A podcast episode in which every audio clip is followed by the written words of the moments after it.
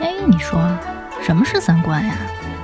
尼布楚，何为尼布楚？这是什么意思？我我我得查清楚，我要查清楚。三观不破不立，这怎么行啊？我可是黄花大闺女啊！那我们的三观是对是错呀？对呀、啊，怎么不对呢？你不给我面子，我可真的要发飙了！三观正，就是三观正好和我们一样呗。这些害群之马，不学无术。欢迎收听《一九八三毁三观》。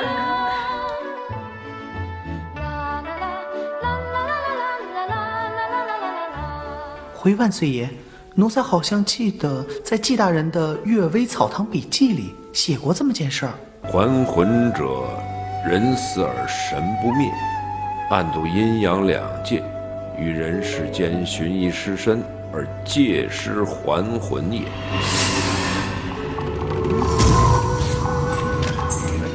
大家好，我是严波罗。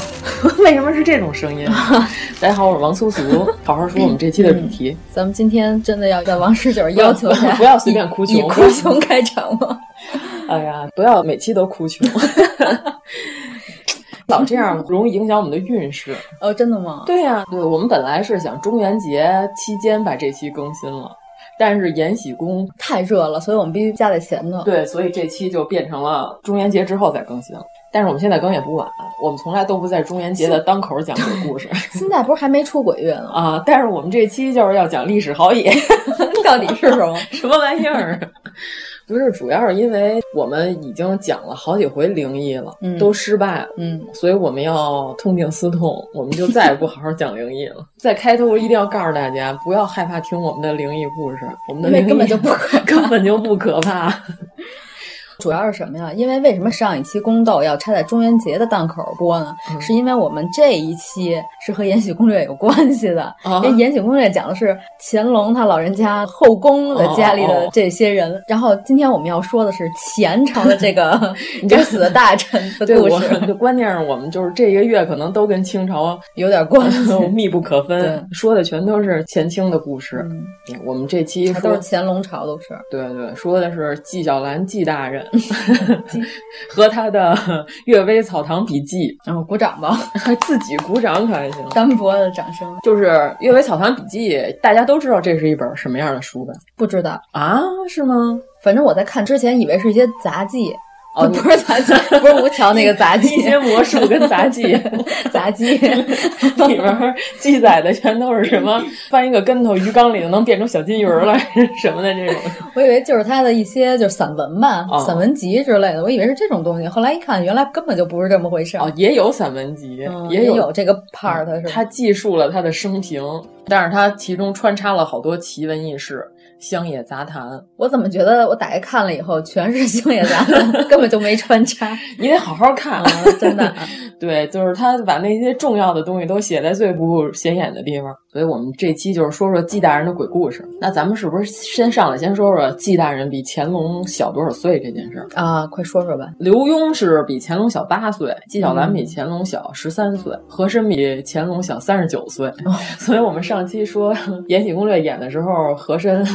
还是一个细胞，这个真是一点都没说错。那个时候皇上可能还没有四十岁啊。对，咱们聊的时候没有，就好多人都还留言问说咱为什么没说《如懿传》，因为没看呀。我们不是那节目里已经说了，因为还没演呢呀，不是说了吗？《如懿传》是延期攻 略，先 把这句补上。对对,对对，对我知道现在才刚开始演。不过听有人说，《如懿传》的宫斗还是延续了甄嬛的，就是比较细腻的那种宫斗方式，所以细腻的斗是。 就是那种实在没事儿干的时候，还可以稍微细细的拍对方，你坏你坏你坏那种。对，但是我现在呢，看完延禧以后，我想补的一个 剧是那个《天盛长歌》， 被我安利哦了。对对对，我已经被王主播安利了好久了。天天拿 陈坤和倪妮 安利我，我天天都给你安利的是第十三集白敬亭， 好吗？啊，是吗？对啊，我就喜欢看白敬亭。那咱们好好说吧。嗯， 《阅微草堂笔记》嗯这本书里边其实分了好多章节，嗯，其实是晚年纪晓岚写了好多本书，《岳飞草堂笔记》是一个合集，等于说就跟什么纪晓岚生平文学选 差不多一样的名字。就是它本来里边分的是《滦阳消夏录》是六卷，然后《如是我闻》就是我曾经听过这些 猎奇的事儿，就是这个是四卷，然后《淮西杂志》是四卷，然后《孤望听之》，你听这名字，《孤望听之》是四卷，还有一个就古往听之都能写出四卷《了。 滦阳序录》是六我的天卷呀，就是他说滦阳消夏，嗯，就是为什么？就是因为夏天听这些鬼故事能凉快快。起一所以身鸡皮疙瘩。 对，好多人都说这是夏日消夏的活动，一般不就是那不讲就是鬼故事吗？夏嗯日撞鬼经吗？对对对，但是他那里边好多其实不叫撞鬼，有好多是野趣杂谈，然后还有狐狸精啊，各种精，嗯还有一些是他在被贬到新疆那两两年多的时候写的新疆那一嗯些新。疆的鬼故事， 对对对，新疆 的阿就凡达的故事新疆的鬼故事就充满了这种嗯世界未解之谜的气息。就是我发现，好像全世界的人民，只要到了什么罗布泊呀、什么这些地儿，嗯写出来的文章都变成世界未解之谜。都是那个味儿的。对对对，就说罗布泊可能是一个时间扭曲的黑洞，咱们是不是先介绍一下纪大人本人啊？网上有一种言论啊，嗯说纪大人特别好色，还爱吃肉，你是不是见过这种对言论？对对对吧？对吧？我们今天可能要为纪大人辟个谣，就是这个应该也都是野史，并没有记录在正史里。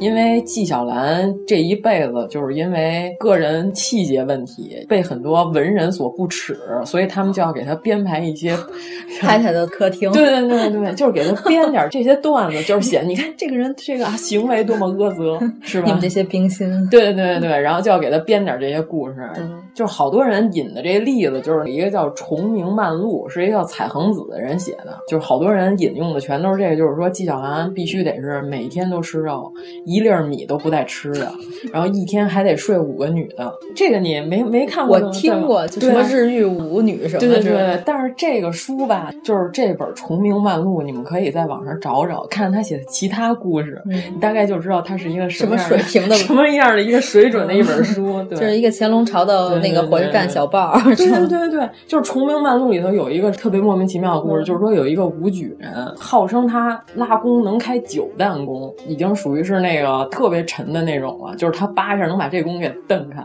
他有一天就是在大街上看见一个十五六的一个妙龄少女，特漂亮，然后他要娶她，然后这美女就说嫁给你可以，但是呢，你这个武力值不如我。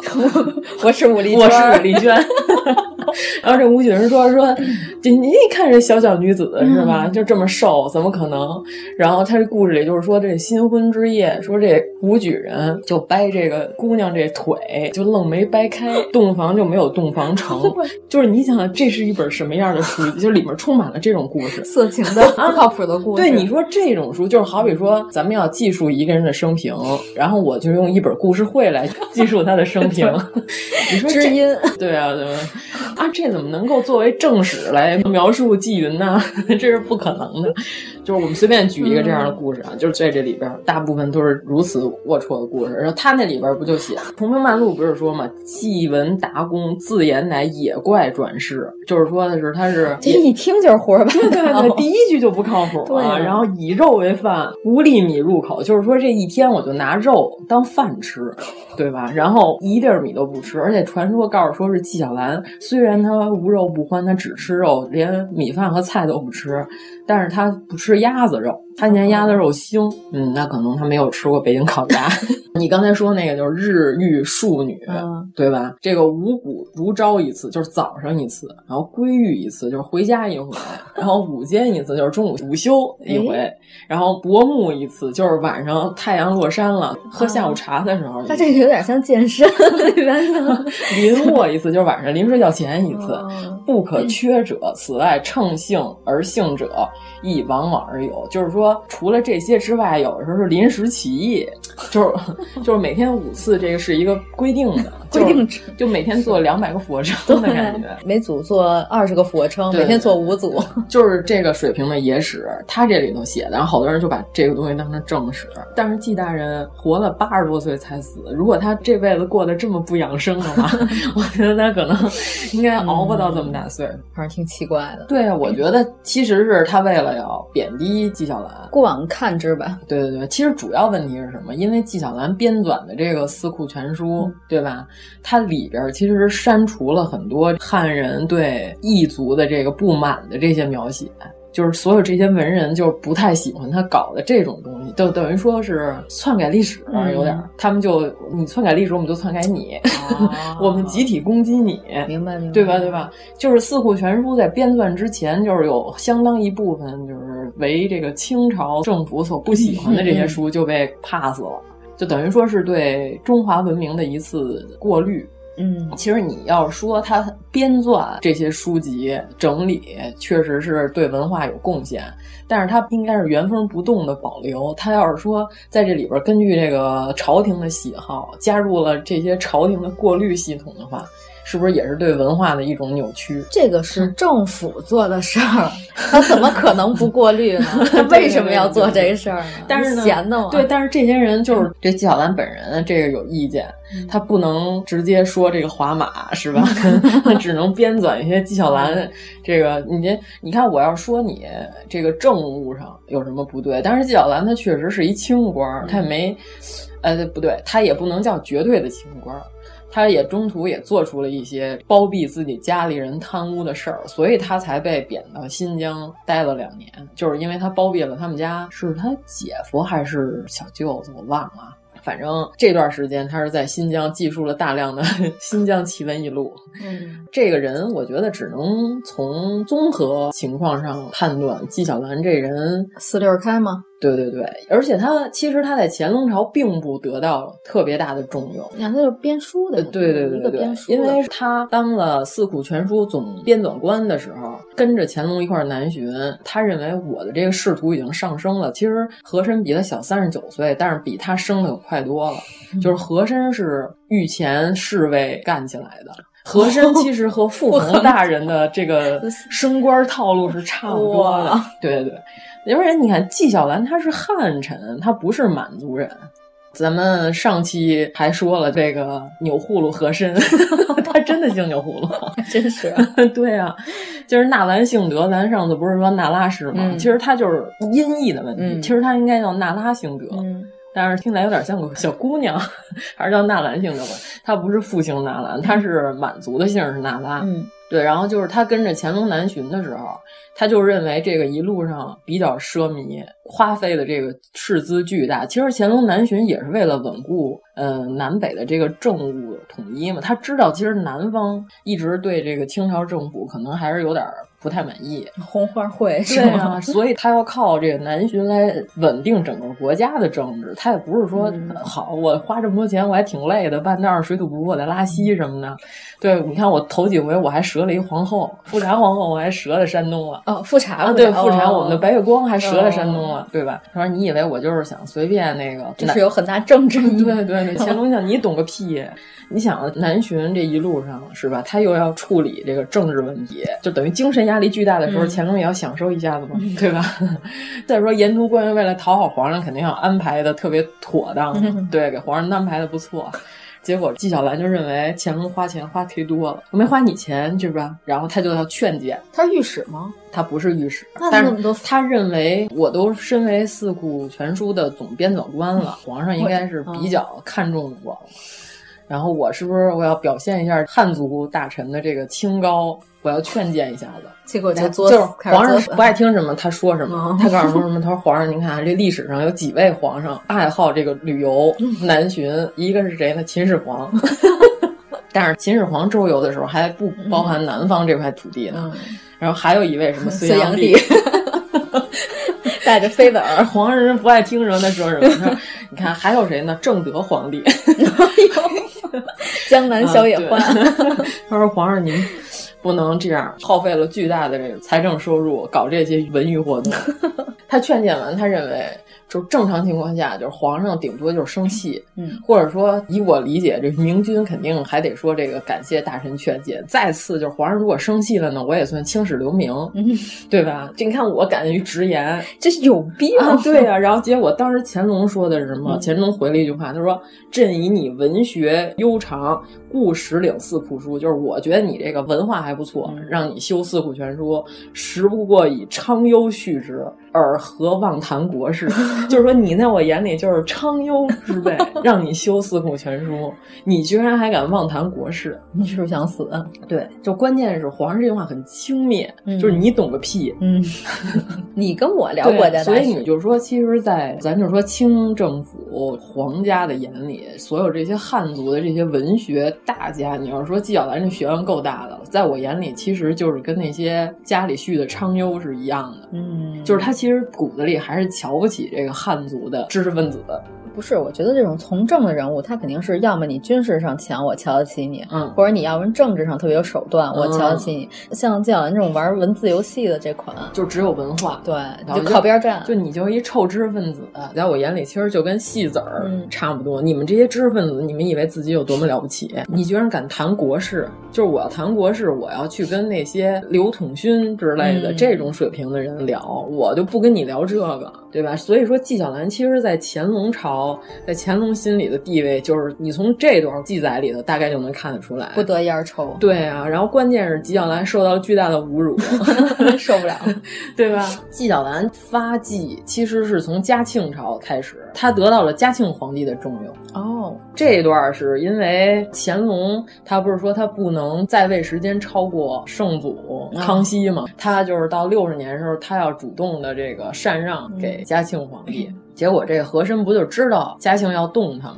因为一个是你这么有钱，一个是你这权势已经盖过我的这个威信了。一朝天子一朝臣，我上来肯定得弄你嘛。嗯就和珅已经隐隐的感觉到了，感觉到之后，他给乾隆出了一什么招呢？他就说：“皇上，您看过《第三调解室》吗？ 说您这个不能这么早的立遗嘱。这个你们一定要把房产牢牢的掌握在自己的手里，对吧？老人不要随便的处置自己的遗产跟房 产。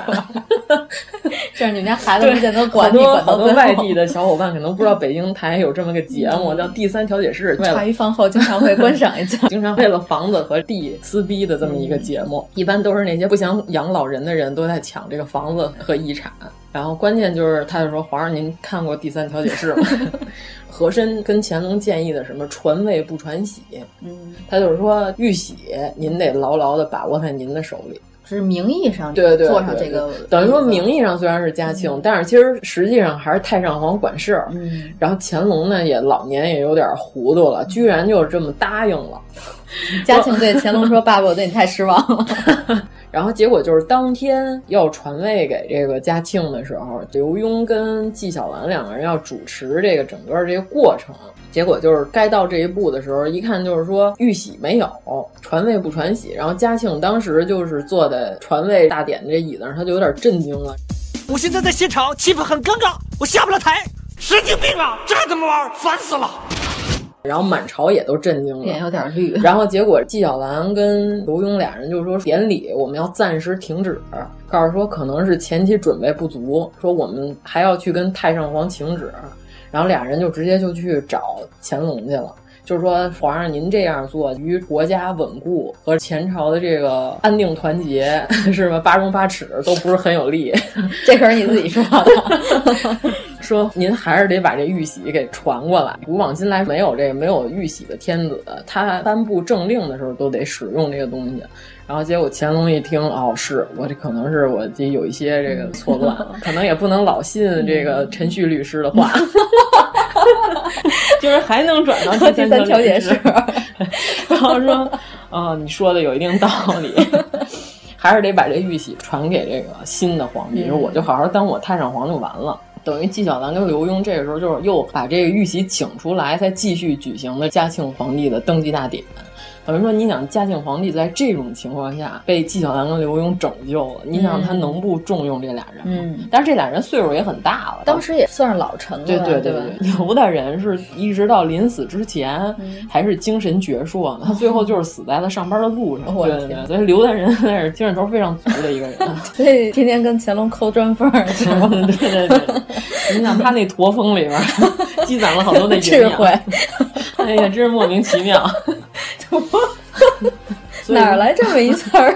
对他们说罗锅 嘛，是啊其实他本人不是罗锅，这都是野史。嗯，所以说嘉庆皇帝对纪晓岚是非常重用的。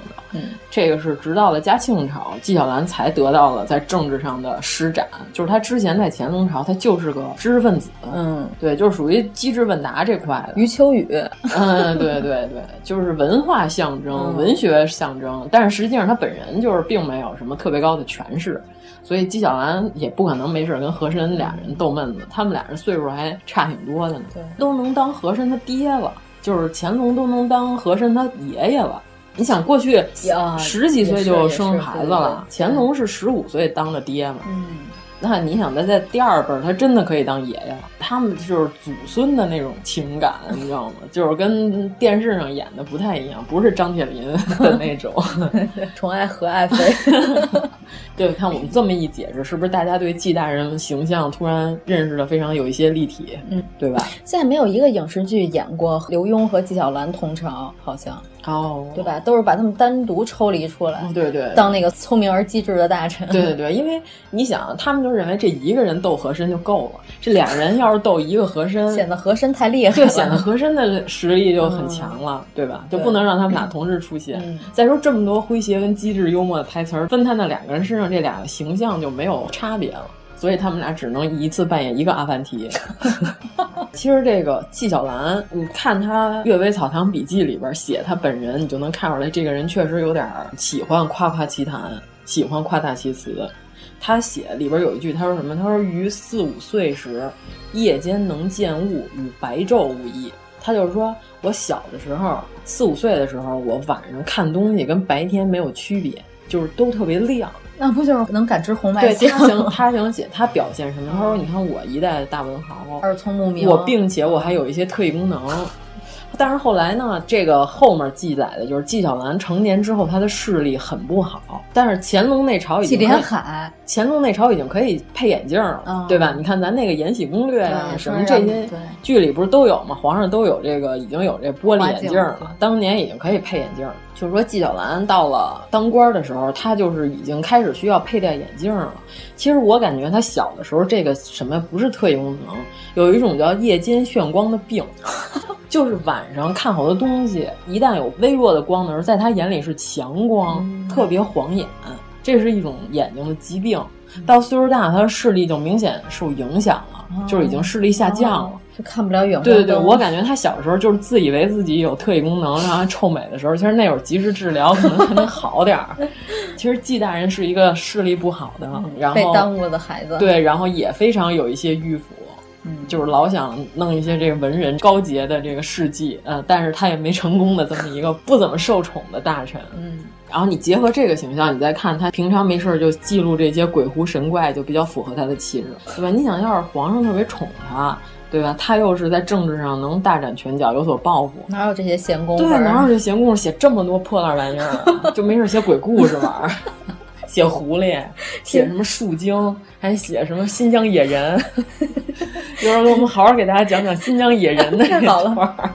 哎呀，是不是还不如天下霸唱写的好？ 呃，他是如实记载，嗯他跟咱们上一回好野说的沈括还不太一样，嗯就是沈括是科学家如实记载，纪晓岚呢要把每一个鬼故事我都分析出，加上我自己的这个对人世间的这个看法，写成一本二十四孝哎对对对对， 教教育所有的人类。对，因为我稍微看了几篇以后，我发现纪晓岚写的这个鬼仙狐怪里，尤其是这狐怪，没有那些蒲松龄写那些女狐狸精勾引书生这种桥段，嗯对 对对基本上都是一个特别正义的呃旁观者，对对，要要不然就是对喜欢呲的人，你知道啊吗？嗯对就是狐狸就看不下去了。 对对对你们就是这人怎款么都能干出这种事情？哦还不如我们 妖。对对对对，而且他这里的狐狸基本上不怎么喜欢勾引人。嗯，就是侠客那块，哎，《小寡妇成仙记》你看了吗？哦看了啊，给大家推荐一下这个影片啊，嗯这个现在上映的叫《北方嗯一片苍苍茫》， 然后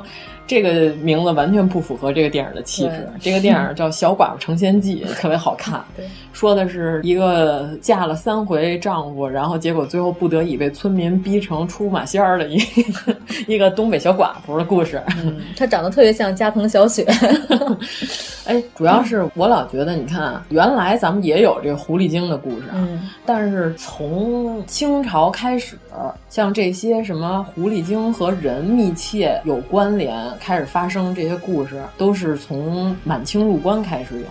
我老觉得，你说这是不是就是和这个东北这个萨满和这个出马仙这个文化带到中原一带？还真是中原一带好嗯像也没什么狐狸，呃，原来是有，但是中国最早的狐狸就是不是作为这个呃，灵异的象征，呃，对对对，不是灵异这块的，这是我们电台随便猜测一下。就是原来最早咱们中国也有这个狐狸的文化，也有崇拜狐狸的故事。就是到了炎帝跟黄帝那会儿，其实就有，但是那会儿是把狐狸当神一样的对待，就是因为狐狸这种动物比较狡猾嘛，比较多疑，就是原始人可能看着这个，哎，这个动物跟一般的动物不太一样。然后还有崇拜蛇，不就是因为蛇它有这个冬眠的这个起死回生的这个感觉，就是让人就感觉这蛇是不是也跟普通的动物不太一样，并且这蛇它毕竟它有毒嘛，具备人所不能企对对对及对的这个能力啊，对，而且它又能蜕皮，所以说这个出马仙儿里边不是也有这个蛇精、狐狸精？这我们不是瞎说啊，就是在故宫里边，大家可以去从午门到武英殿，就这一带的内金水河，其中有一段河道修的是七个拐弯的。这个不是明朝的时候修的，这个是满清入关之后，后来在故宫里修了这么一段河道。就是它这个曲了拐弯儿，于去淤水啊、淤泥啊，或者说蓄水啊，就毫无实用功能，纯装饰功能。嗯，但是你要从空中俯瞰呢，实际上是一个有点像一个蛇的哦形状，所以我感觉这个可能是跟满清的这个保家仙儿这个思路其实是有所关联的。它就是要修一个蛇形的一个水道，缠绕在这紫禁城内金水河这一条线上，就是有一个保护金水河的这么一个感觉。反正就是纪晓岚当时写的这些书，他刚写完的时候已经被盗版了。就是乾隆畅朝销书啊对对对，就有盗版书。嗯然后当时就是好多人就盗版，到最后的时候，纪晓岚自己说：“那我就把我这些书干脆编成一个总集、嗯卖一下子，就是《阅微草堂笔记》。”就我们主要是今天讲的是他《滦阳消夏录》这一部分，嗯就是最精彩，对，其实也还好 吧，一般精彩吧。你说有点意思吧？对对，反正咱刚才不是说的是纪晓岚曾经被贬到新疆待过两年吗？嗯就是他对新疆有一个记载，他说当地有一种小矮人霍比特，就是大概有点这意思。他说当地管这东西叫红柳娃，就是当地有那个红柳木，你知道吧？这个小人儿就用这个红柳木的这个树枝儿编成了衣服或者花环戴在身上，就是这种小动物形状和人差不多，而且身上有这个红色的小毛。红猩猩啊，对对对，就是听起来有点像猩猩吧。他说就是这个动物非常胆小，逮着他们之后呢，他们就是都在原地哭泣。他就是说，如果你跟他们这个小人儿说我要放了你们，你们走吧，嗯然后你们就可以不用待在这儿了，你们也没干什么坏事儿。一般情况就是他偷点什么村民的东西啊，什么被人发现了，给他抓住了，抓住完了之后呢，就说那你就放了你吧。然后结果这红柳娃呢，他还不敢走，还得一步三回头，就是还得看你。是不是真不 弄的啊，？对，是不是你真的要不杀我，别给我背后暗施冷箭，然嗯后哎。，这个听起来特别像是人种之下的别的品种，对对对，嗯然后他们就派人去跟踪这些红柳娃，嗯跟到他们这住处呢，发现他们也有这个山洞上的巢穴。嗯，按他这个描写，这东西它是有文明的，就是它有智慧。我觉得这是很有可能的，嗯就是和人类并列的另一个人的品种，好像也就是在几百年前才消失的。嗯，嗯然后就是说这红柳娃，如果你要是给它逮着了，它就绝食，它就害怕，不敢吃东西。就是你要给他放了呢，他也就是实施回眸，然后才敢走。嗯他就是说，当地有一个县官叫邱天锦，嗯还逮着过一个红柳娃，嗯哦还给他做成了标本。纪晓岚的意思就是说，这个标本我也曾经见到过。所以说，他说这个真世界之大，无奇不有，可能和《山海经》里头记载的这个巨人啊，嗯什么小侏儒啊，他说什么的，可能应该是同类。嗯关键就是你看的时候，这段儿好像是没有什么特别的意义，就是随便描写了这么一段儿。但是这个红毛的这个小野人，从清末就是清朝的时候到清末到民国，一直到一九六几年的时候，在新疆都有记载。哦，这个地儿在哪儿特别神？在这个火焰山的 原型地，你知道吗？ 哇所以就有人说这个红柳娃是不是红孩儿的原 型？就是有这么一说啊，就是说是当初可能记录的时候，就是有人写了这传闻，然后吴承恩同志、 听说了之后给予了他一些灵感。嗯哎，咱们这期能算更新西游了 吗？？哎呀，这么奇怪吗？ 哎呀呀呀！对，说这个东西一尺余高，一米俩几，差不多吧一尺余高，那可真没有一米俩几，啊，连一米俩几都没有。一尺三十公分，清朝的一尺和现在的一尺，应该很接近吧？哦，是这样吗？三十三厘米。嗯，反正刘统勋就是刘墉他爹，嗯在这个新疆的勘探的那会儿，也写过《黄禹西域图志》，就是也是写的那块儿。关关键他是说无独有偶，刘统勋也见过。嗯我觉得其实一直到近代越来越少了，是什么？嗯为什么？因为人类活动频繁了。嗯其实我感觉这东西如果要是有的话，它可能就逐渐的迁移到人烟更稀少的地方。整个地球上还有人烟稀少的地方吗？有啊，我觉得我大新疆这个如此广袤的土地，还藏不住几个小野人儿。 就刘统勋他是写的是什么呀？记载的是无路木齐，就是他都是音译嘛，无哦他 路木齐对对对，他管那个叫无路木齐，嗯就是你看他原来他记载在乌鲁木齐附近就能看见。啊，他说，附近深山中，每当红柳发生时，有名红柳海者，长仅一二尺许，结柳叶为冠，赤身就是等于说是他这身上是光溜的，嗯但是他脑袋上还要戴帽子， 就柳叶为冠嘛，就是在山间蹦跳，经常能被人看到。裸体，然后戴一帽子。嗯，戴帽子不算裸体， 而且他说什么？他说盖亦星猿之属，特不常见啊。他认为这就是猩猩跟猿猴的一种。嗯但是呢，也是跟纪晓岚描写的差不多，也是一逮着这东西他就绝食，他就哭泣，这表现又有一些像人。感觉是介乎于人与猴之间。对对对，嗯所以说是不是有可能是这个 在进化的途中，他们误入了歧途？误入了木奇。啊，什么玩意儿？ 哎呀，误入了木齐感觉。反正新疆好像现在还有关于这什么野人的这些传嗯说。哎，你发现吗？就是西藏也有。啊，我对觉得吧很雪就是人对对对，是很有可能对的。，一般都是这些偏远的地区，人烟稀少的地方就容易出现嗯对这你看些。我小的时候还看人力不太够过用《神农架野人》的纪啊，录我也片呢。哦，纪录片儿啊，我看过那个小报儿，哎呀，电视上演的纪录片嗯还演过好几遍呢。哎呦，真的啊，还演的是那帮科学家进入了神农架，嗯发现了野人的脚印，哦还拿这个石膏浇在这个野人脚印里面。就是那会儿的纪录片还是什么，就是上海电影译制片厂啊，什么这种大标打上去，就是有一种电影的这质感。啊好多时候都是原来老的电影院贴佳片儿用的，就是正片儿之前我先给你放一段科普。对吧？先来一段这个，有点像咱们现在这广告的功能。反正当时就是一个神农架，一个罗布泊，嗯，就特火。对对，小报儿的主题，就凡是这种纪录片儿比较短，短小精干，一般就十分钟左右。反正我小时候看过这纪录片儿，他们还把这个石膏还灌在这脚印儿里边儿，灌完之后，这个野人脚印儿和人的脚印儿比对大小，就是这野人脚大概比真人得大三分之二那么多。 哎，我怎么好像也看过这段儿？对啊，然嗯后关键我就是觉得这个东西是不是不太符合比例啊？如果他脚要这么大的话，那这野人岂不是得有三米？是起码也得是一姚明，因为姚明的脚大概能比咱们大一 半儿。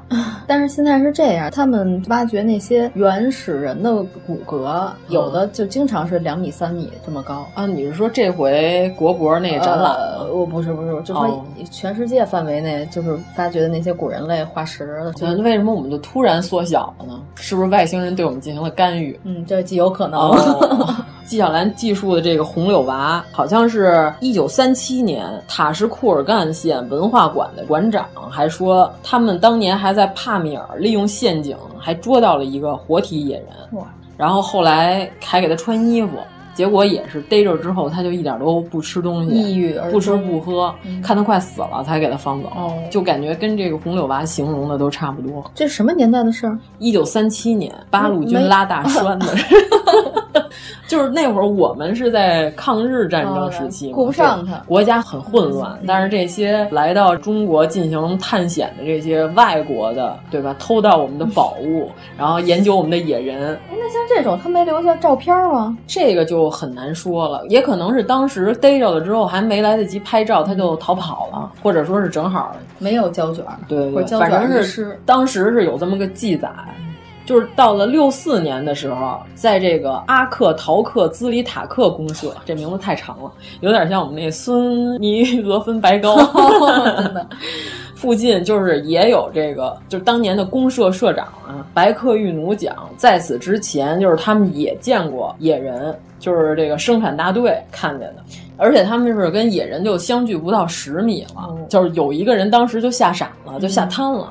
他描述的也是这个野人，就是浑身就是长满了这个棕黄色的毛，就是感觉跟他们说的这个红柳娃也嗯很像，对吧？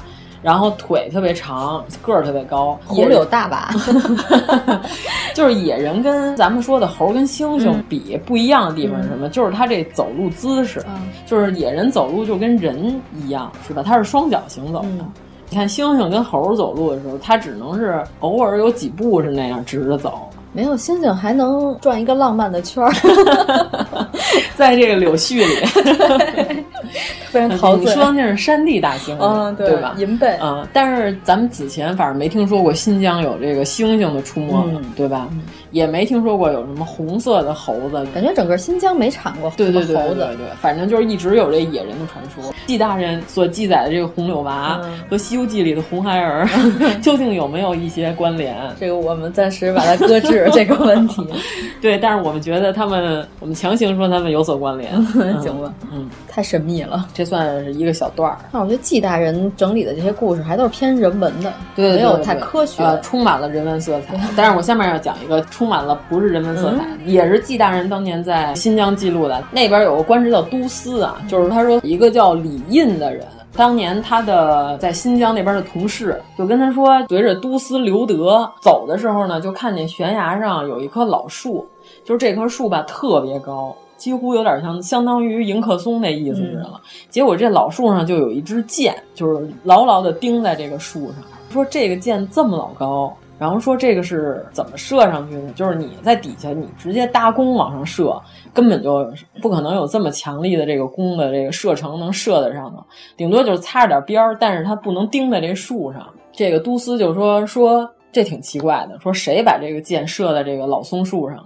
那么一提醒呢，李印突然就是说我，他说大人，我想起来一件事儿，就是我前两天啊，我在这个晚上巡查的时候，我半夜就看见一个黑影儿骑着一匹野马，就是我先开始以为是人骑着马从这儿跑过来。嗯他说我本来想盘查一下，嗯结果走近了，他一看呢，是一匹野马。然后上面坐的是董小姐，就是 爱上一匹野马。 然后他说上面是一个黑黢黢的人形状的这个东西嗯，但是它没有具体的人形，你就想是一个大黑虚影。嗯，是不是这感觉有点像这个《指环王》里的戒灵？有没有？就是它是还冒着这个黑烟儿似的那种感觉，哦就是虚虚乎乎的嗯一个黑影儿，远远看 然后远看忽忽悠悠，近看飘飘摇摇，然后左看是葫芦，右看是瓢，仔细一看，原来是王文林洗澡，还有这句。 关键是这影影绰绰的就骑过来了。你想大黑更半夜的新疆是吧？嗯山里又非常的恐怖，嗯然后他是一巡逻这块的，他一想这不管是一什么东西，我先来他一箭，他就搭弓射箭。他说这个箭呀，嗖的一下就射出去了，射中了这个虚虚乎乎的黑影儿，这黑影儿就发出了一声惨叫。嗯完了之后呢，就不见了。他就说：“您这么一说啊，我想起这件事儿来了。您说这两件事儿是不是有所关联？”他说：“这个可能是什么呀？树精骑马从咱们这儿经过，嗯然后呢，我这一箭呢射中了这个树干了，哦，结果它回去之后在山崖上现了原形了，这个剑就钉在他身上了。说的还挺有道理。对啊呀、我竟无言以对。对，但是纪晓岚大人当时对这个李印同志所说的这个嗯故事，采取的是什么态度呢？就是 像鲁迅同志那样不予理 睬，他认为他是什么牵强附会，嗯呃没有这样的事情。但是他描写的很细致， 细致的把这件事描写下来，哎，有点像咱们现在这恐怖片儿结尾写的特别天花乱坠，嗯结尾来一个以上都是精神病人的 幻想，为了过审。 那不就是上次咱们嗯那个《黑楼孤魂》吗？对，你说这个是不是纪大人为了过审搞出了这么样一个结局？嗯。然后再给你念一个啊，当年他不是在新疆哈密地区的时候，然后他就说啊，当地啊，就是他们当地的人，凡是客死异乡的，要回乡。回乡的时候是什么呢？活人要通关的时候，我得给他们盖章，对吧？你要盖签证。但是说这个死人，说我们当地的这个所有的这些手下的人说，大人您是刚来的，您不知道，我们这儿也得盖章。得给死人签章，签完这章之后呢，他这魂魄才能说客死异乡，才能回家。然后纪晓岚就说：“哪有这种事儿啊？”他说：“不可能。”他说：“是不是你们为了自己这个中饱私囊，就是搞出这么一个多余的冗余程序，然后完了之后讹家属钱，对吧？你想，你有这这么一道手续，你肯定得中间得吃点回扣，哎呀对吧？他哦我可家也 啊，难说。 纪晓岚还比较了解这个官场上这个，他说是不是就是你们搞出的这些迷信活动？嗯，纪晓岚什么申斥了这些手下的人，就是说我才不信呢。然后我又把它记到了书里。他说死人就是死人，他说死人还用我发文牒？这阎王爷给他带走就行了，凭什么让我给他盖章啊？然后这几个手底下就说：“大人不信就不信呗。”然后不信之后呢，就发生怪事儿了。他们那个地儿啊，新疆不是晚上经常有那个魔鬼城，你知道吗？听说过这地儿吧？晚上有那个鬼哭的那个声音，就是风刮的，就是那个呜呜的，跟鬼哭狼嚎一嗯样，就跟有人哭一样。就是他说晚上这个鬼哭的声音，自从纪晓岚停止签发鬼魂签证之 后，这个鬼哭的声音就从远处开始往城内移动，嗯离城越来越近。就是先开始还是比如说在这个通 县一带，对吧？真是游荡到了百子湾。对对对，然后第二天这个当兵就是说，大人，嗯昨天晚上连这个呼家楼一带都都 开始爆有这个鬼哭的声音了哎呦。然后蒋头说不可能，这个就是你们为了坑老百姓钱编的编的。然后结果这个再过两天就是说，姬大人说不好了，东单已经有事儿了。哦东单一带已经有声音了。然后蒋人说啊，说但我怎么没听见呢？不可能。然后再过了两天，就是离虎坊桥就越来越 近了。嗯哎呀，我的天！再过两天严重到什么程度？就是纪晓岚说，在他这个官府外已嗯经能听见这个半夜已经有这个呜呜的声了，就鬼哭狼嚎的声已经有了。他他可能是富二代高压气血。 他说最严重的是什么时候呢？在他的窗户下、窗根儿底下，半夜能听见鬼叫。然后这个时候就就有一些猎奇跟恐怖了，嗯，但是你要说是不是这帮当兵的为了蒙纪晓岚这都不好说啊呀，对，当时但也是没有表摄演像头。对啊，也没有嗯这个是吧？监控都没有。但是呢，这个纪晓岚就是说，他就是为了维持这个安定团结，八荣八耻。 又来了。对 对对。然后他说：“那我也签吧，我也跟原来的这个大人一样，嗯嗯我也搞这个流程。”嗯，结果就在他签了这个的东西的第二天，就再也没有这个鬼哭狼嚎的声音了。然后这个声音就停止了，哎啊嗯这个他就以为这是一个神秘的事情，就把它记录了下来。这个我觉得，如果你想证实的话，得配合当时的气象资料，嗯对对对才能。然后关键他还记录什么？他说就是他们那儿有一个军官叫宋吉禄，他就是在这个摆放他这官印的时候，就是他要签这个东西的时候呢，突然就晕倒了。嗯晕倒了之后呢，再一醒他就哭醒了。哭醒之后说说我在这个边关这么多年，他说我我妈来看我了。然后后来这其他的这几个同事就说：“你妈这么大岁数了，跑新疆看你来，是吧？又没有票，她怎么来啊？也没有高铁嗯不可能，不可能。后来呢，就不久这烽火台那边的官兵还真拿来一封家书，就是他一打开一看。就是写的，告诉他说什么，你妈真是徒步过来，哦就是甭管是路上打这个滴滴快车，还是穿着冲哎，锋衣嗯我们不能给滴滴做广告，滴滴最近就是犯事儿了啊，就是他甭管他是用的 APP 还是什么吧，反正你妈真来了，马蜂窝，马蜂窝啊，结果 马蜂窝给报销啊了。 对，让你从海参崴打车到乌鲁木齐。什么鬼？ 哎呀，那打车嗯到希腊，那大哥后来把自己的微博 ID 改了，嗯改成叫马蜂窝打车去希腊首席体验官，非自愿（括弧），特别真烦，特别不要脸， 挺有意思。然后他就说，一打开一看，就是哈密地区的同事给他写的，说你妈死在半道上 了。然后呢，他真是来了这路上了，嗯他就心想，是不是与这个我当时就动这个观音，然后我妈的这个魂魄来找我说，儿子，我过来看你一眼，嗯哇，说这里边是不是有所关联？嗯哎就是这么一个故事，还纪晓是岚。嗯，有一些心灵感应。对对对，嗯所以他把这个整个的这个关于这当地给死人签发这个边检签证证的这件事儿，记录在了他这个《滦阳消夏》里边儿，嗯，就是这么一个小故事。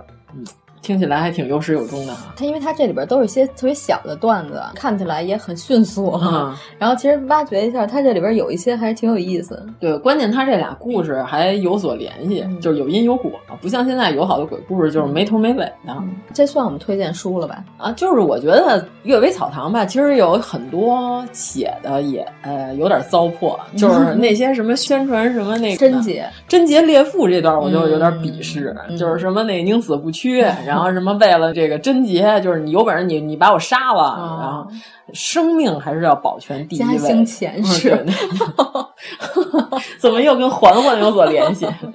对吧？这个嗯生命是第一位的，你说没有生命了，你这剩下的这些都没有什么意嗯义了，对吧？我们要维持我们的三观，就是，但是纪大人因为他是个清朝人，嗯他没有先进的这个精神修养的觉悟，他们那个年 代没有这那个么多科学仪器、科学佐 证。你这么想，嗯这个东西在他们当年是主流价值观，嗯对吧？咱们现在的主流价值观就是 K Y 去死，对吧？这是杠精我嗯这是 K 咱们现在的主流价值观，也可能过了几百年之后，居然大家推崇 K Y，认为 K Y 的行为是正义的是来这福哦个灵 解放 天性，对吧？你你可以解放天性，但是你也要给别人打死你的权利， 就和那个昆山龙哥是一样的。呀，全串上了！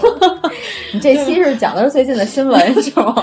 对啊，你这么是吧？释放你的天性，非要 call off nature 大自然的召唤，拿出你的这个双刃片刀，那你也要允许人家这个反抢过来囊你两刀，是吧？我就说这事儿就是你，你不要过于释放天性，对吧？所以说我们怎么突然转到了这个话题？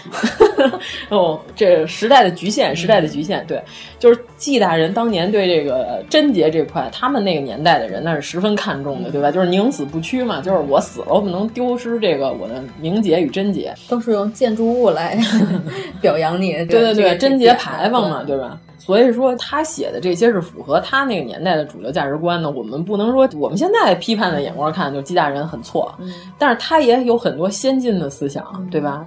哎，我插一句啊，嗯贞洁牌坊和鸟曲不一样吧？啊，不一样，不一样，不一样。 鸟居是吗？哦，啊啊，呃，和鸟居不一样。鸟居是供奉给神的东 西，对，就是他们日本那鸟居那玩意儿，就是算结界。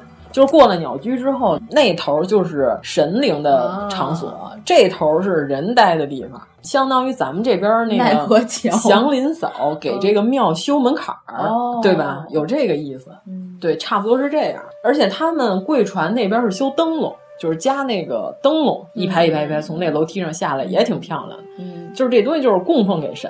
嗯，咱们这边是要标榜贞洁烈女。我老觉得这东西，如果说在一个地方特别需要标榜的话，证明此地可能确实是有一缺些少这 缺少这些东西。对吧？对 啊，你要我们这么讲，这东西如果这是常态，就所有人都拾金不昧。嗯如果突然出现了一件拾金不昧的事情，没有人会登报表扬，嗯对吧？就是大家都捡了十万块钱，就坐在原地等三天，等这个失主回 来拿走，然后失主表示感谢，然后双方握手言欢，然后互相 向，跟锦旗一起合 影向各自的方向扬长而去，就是大家都认为这就不叫事儿了，嗯就是因为这事儿特别少，需要这个强调一下。对对对对，所以才立这个牌坊。你觉得是不是有这个嗯，对吧？你看，凡是说国家明令禁止不许怎样怎样的时候，那必然是这件事儿最近很猖獗，所以才要禁止，对吧？我们说的没你毛又病。想说什么呀？嗯就比如说古装剧不许拍七十 集以上，对啊， 就最近你看，广电总局明令禁止古装剧要缩短，嗯要大力推进短剧跟精品剧。我们要提倡在四十集以内，确实这古装剧太长了，嗯看的人累。但是说要大力的推广在三十集左右。如果你们这一年你们有三十集左右的这短剧推出呢，我们一年可以允许给你们电视台上星儿再多五个份额。啊，嗯就是每年电视台古装剧是有份额的，就是为什么有好多人问为什么这个电视台老瞎剪，为什么要把这个剧剪成这样？是因为他这一年就安排他只能放这么多集，这数是有嗯限的。如果我放了一个超长剧呢，短剧有的就被挤掉了，嗯或者说我今年我本来想放俩，结果这俩太长，加起来超了十集，我怎么办？我把这十集给它减一点儿。 哎，你记得咱小时候就是啊那那会儿时候的电电视视剧剧啊嗯上中下，对呀、上中下三集，啊， 要不然就二十多集就完嗯了。对唐明皇一辈子二十五集讲 完了，就是。 你要现在，哇塞！哎，小时候觉得那是一个特别长的电对，视剧，小时候觉得可长了，嗯对吧？哎，我小时候觉得最长的是《渴望》，《渴望有多少集？渴望》是三四十集有吗？我觉得就已经无比长了。嗯我觉得这电视剧怎么演了这么长时间还演？演了一辈子了，感觉。呃，我小时候觉得《新白娘子传奇》已经相当之长了，嗯对啊，你跟你你和现在这些八十集的电视剧比起来，啥都不是了吧？对，广电总局明令出文，嗯要适当削减长剧，证明什么？证明长剧太多了，嗯对吧？并不是说这个国家看不见长电视剧，广电总局神经病，突然出了一文，不，您不许拍七十集以上的，不可能，就因为这个事儿比较猖獗的。主要是它长了以后，它经常是注水，啊，对，有一些没必要的剧情其实是可以合并合并的，一下对同类项。就是写的啰嗦。那对，有的时候其实不是说，哎，现在那个叫什么秘密什么沉香还是什么啊，我知道那个剧啊，香蜜啊叫反什正么就是玩意儿？就是他吧，我没看啊。然后我看啊我我们同事每次都说又看蝴 蝶精呢，蝴蝶精是什么呀？就是那里边好像有好多小妖精还是啊怎么着的，反正就是说这个剧就是因为它火了，嗯演着演着突然男女主角不见了，嗯，加了好多男女二号甚至男女三号的戏，哦，就是随着播，随着加，对，随着是吗播随着加嗯，就是为了把这个剧情拉抻长。长。我觉得这个就是非常不要脸了，嗯对吧对？这个行为就是值得鄙视。哎，为什么突然就跑到了这个啊？对对对，所以这贞节牌坊哦，贞洁牌坊，那怎么说到贞洁牌坊 了呢？哎呀，这我已经没哦，贞洁烈女，对对嗯对。 所以说，我们要对纪大人所写的这部分进行批判。嗯所以他这部分的故事我们就不念了， 我们就着重念一些嗯这个猎奇的故事。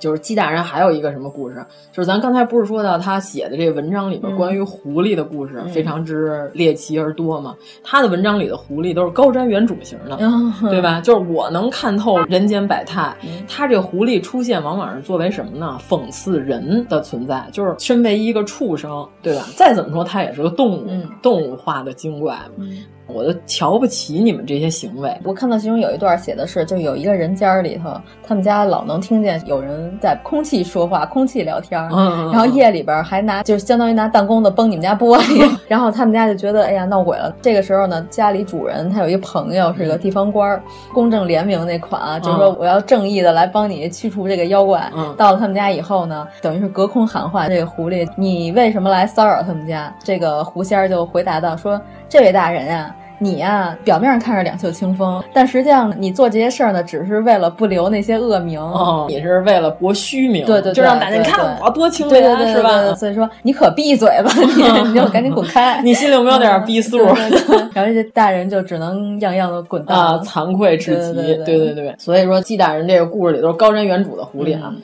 就是他说这个狐狸是什么呀？有一个叫王半仙儿的一个人，就拜访了他一个狐狸朋友，嗯然后呢，这个狐狸朋友呢，就是一看这个王半仙儿这脑袋，就是说，嗯哎、说你昨天是不是做了个梦？梦见去逛窑子，然后呢，身边就是名妓围绕着你，嗯特别开心。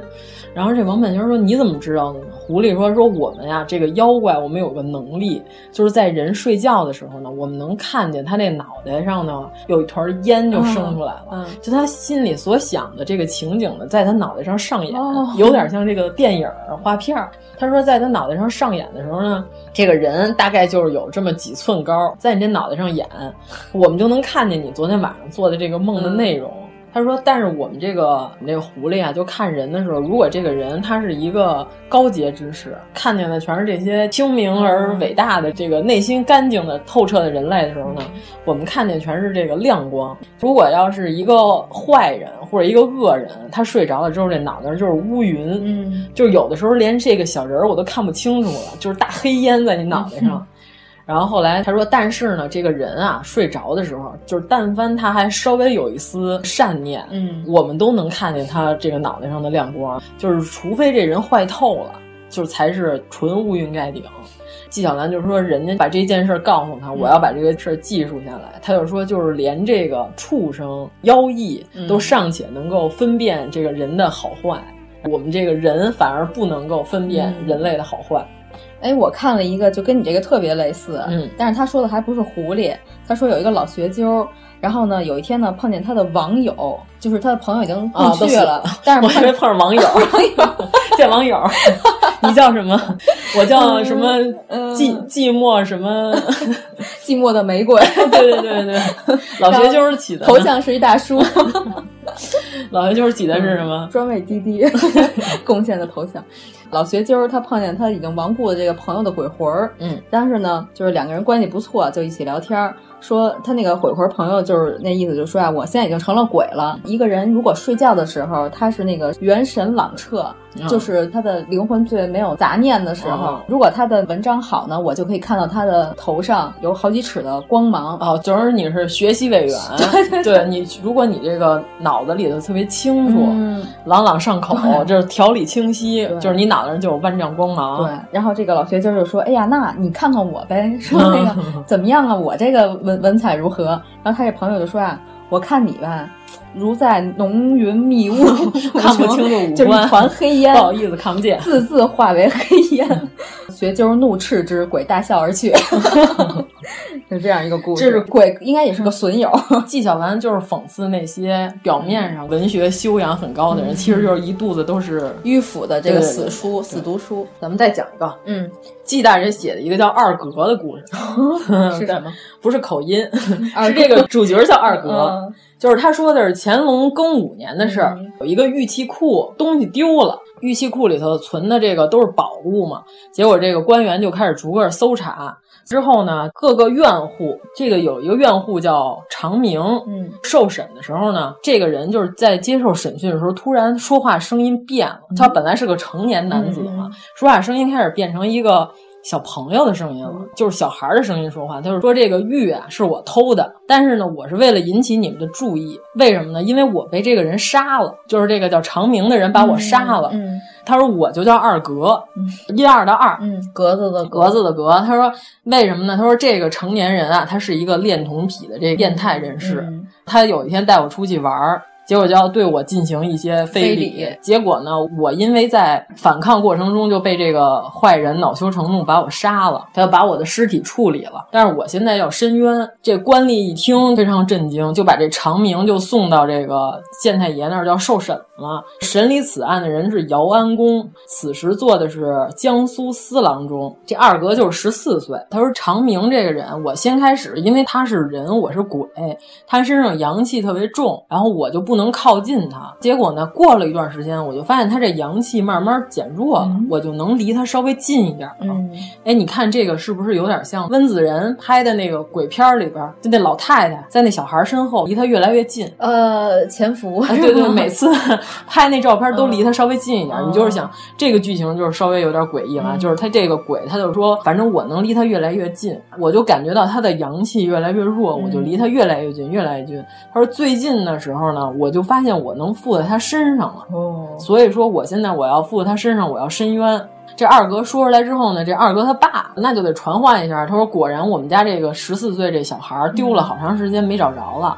他一听说这个是我儿子过来申冤来了，他一听这声音跟我儿子一模一样，嗯结果这个当场产生了一个什么情况？就是这个叫长明的这个人，嗯一句他自己的声音，一句鬼的声音，俩人在公堂上辩论。吵架，对，就是这二格就把他这个罪行说出来了，嗯就是说你当时是不是这样这样？这个人就是在辩解，现场人都看得啧啧称奇，就是说这人居然能一个人用两种声音说话，然然后后都是多重人格吧，结果最后就把这个二哥的尸体就发现了，就他就说他当时就把我杀了，把我扔哪儿哪儿哪儿了，你们就去那儿找去吧，肯定有。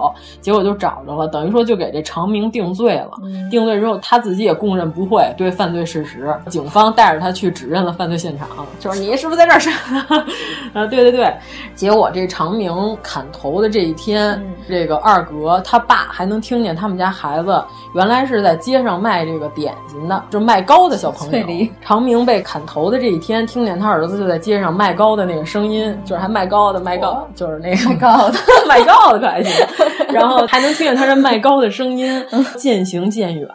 哦，越来越远，就直至到再也听不见了。这个故事就是当年他就说是姚安公亲自嗯给他讲的，说是在我们这公堂上发生了一件怪事儿。哎，但是你说有没有可能是这样？这个人把那小孩杀了以后，他就是心里特别的愧疚，或者说有些恐惧，产生了第二人格，哦然后就等于是第二人格就是那小孩儿。对对，其实都是他自己。对对对哎对，是是很有可能的。对，哎，这不是这两天网上特别火的人人影视和啊对对哔对哩上都对有对转的那女孩多重人格对对嗯那对小姑娘，她因为她自己身体里有六个人格，嗯啊对对对她自己录的油管的视频嗯发到网上，嗯她说着说着，她主人格叫 Jessie 吧，嗯，说着说着就换人了。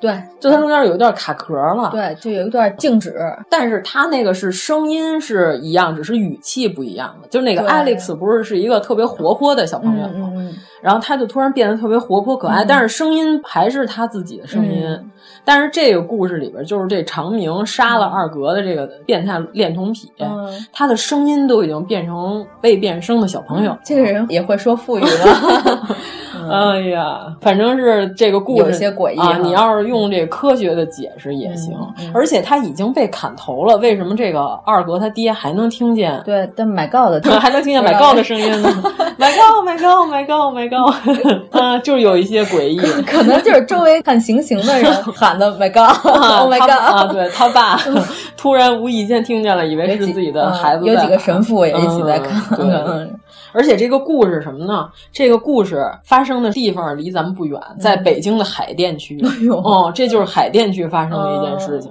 关键是他这故事里边就讲的，就是二格就说说什么，这人要是做了坏事儿，他的正能量就会逐渐减弱，我就能逐渐离他越来越近。嗯说的就是这人，你得行得正，坐得直，对对对对对对对，不然如鬼就离你越来越近。嗯对嗯对就是你内心如果没有鬼，比如说我这个是吧，我这个正能量就十丈开外，就所有的鬼看见我都弹开， 对吧？还不见得是谁怕谁呢。对对，我一般说，我说我的能量最强的时候是什么呢？就是我丢钱的时候。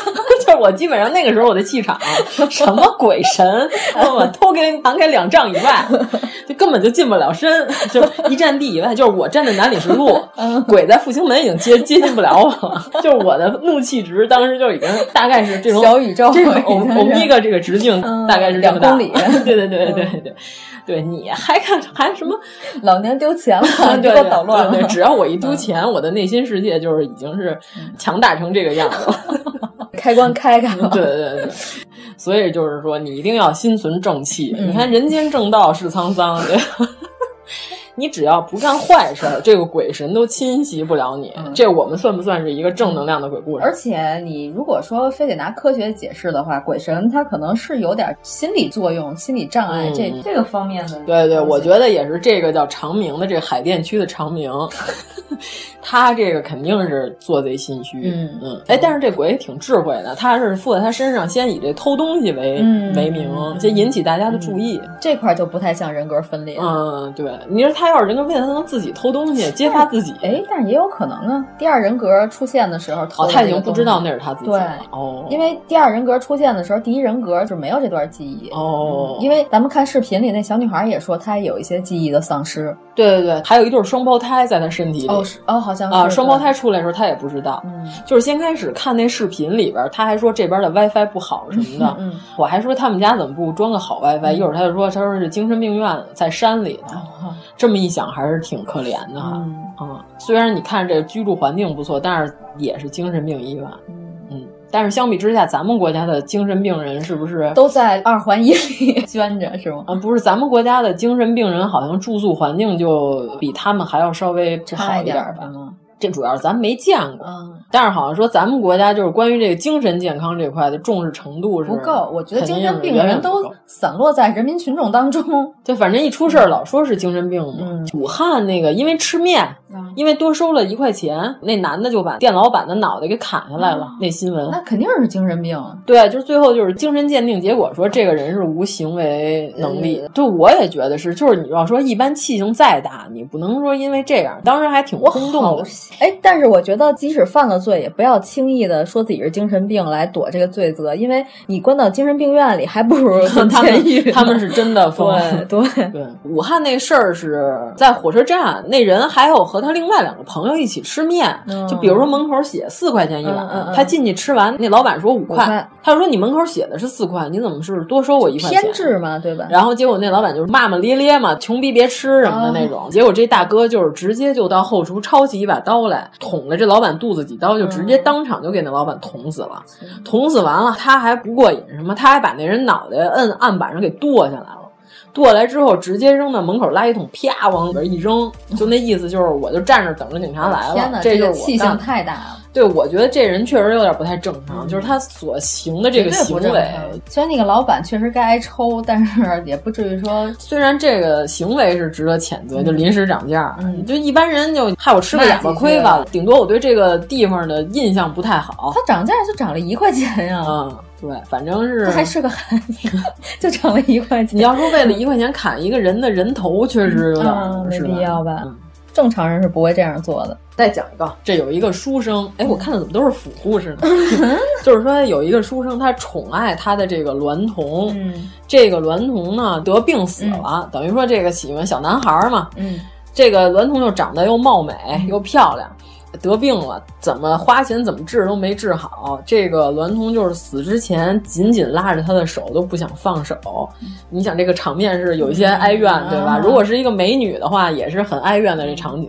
结果他就死了，这书生就久久不能忘怀自己的这个亲密的爱人。 我们这时候是不是要放起付笛生老师的歌曲？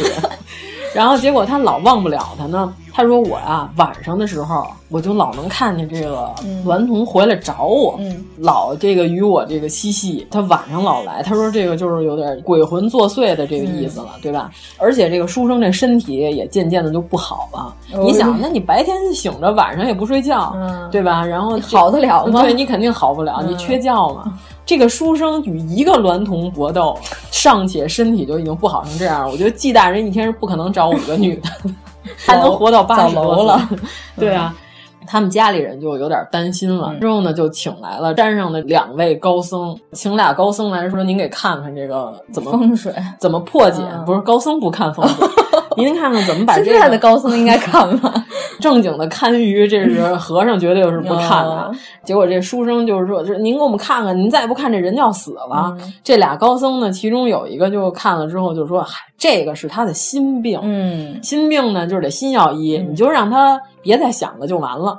然后那个高僧呢，一听完了之后呢，特别想给第一个高僧一个嘴巴， 就说：“你说这种漂亮话有什么意思呢？对呀你只是把他病因说出来，你倒是给他治啊、嗯啊！你说他别想，他就别想了。然后这高僧说：‘你看着啊，我有招儿。’ 高僧这招儿什么呢？特别绝，嗯他就跟这个快死这书生就说说什么呀，朋友，嗯那我们来一起想象，展开你这个驰骋的想象力。他说：“你看着啊，从现在开始，咱们想象什么呢？你想象，如果说你你喜欢的这个娈童他死了，嗯你开始想象他死完第一天，这个尸斑出现了，哦，啊，是吧？开始了僵硬，皮肤开始了变黄，嗯紫色的尸斑出现了，对吧？然后死亡四十八小时之后，僵硬的尸体又重新变软。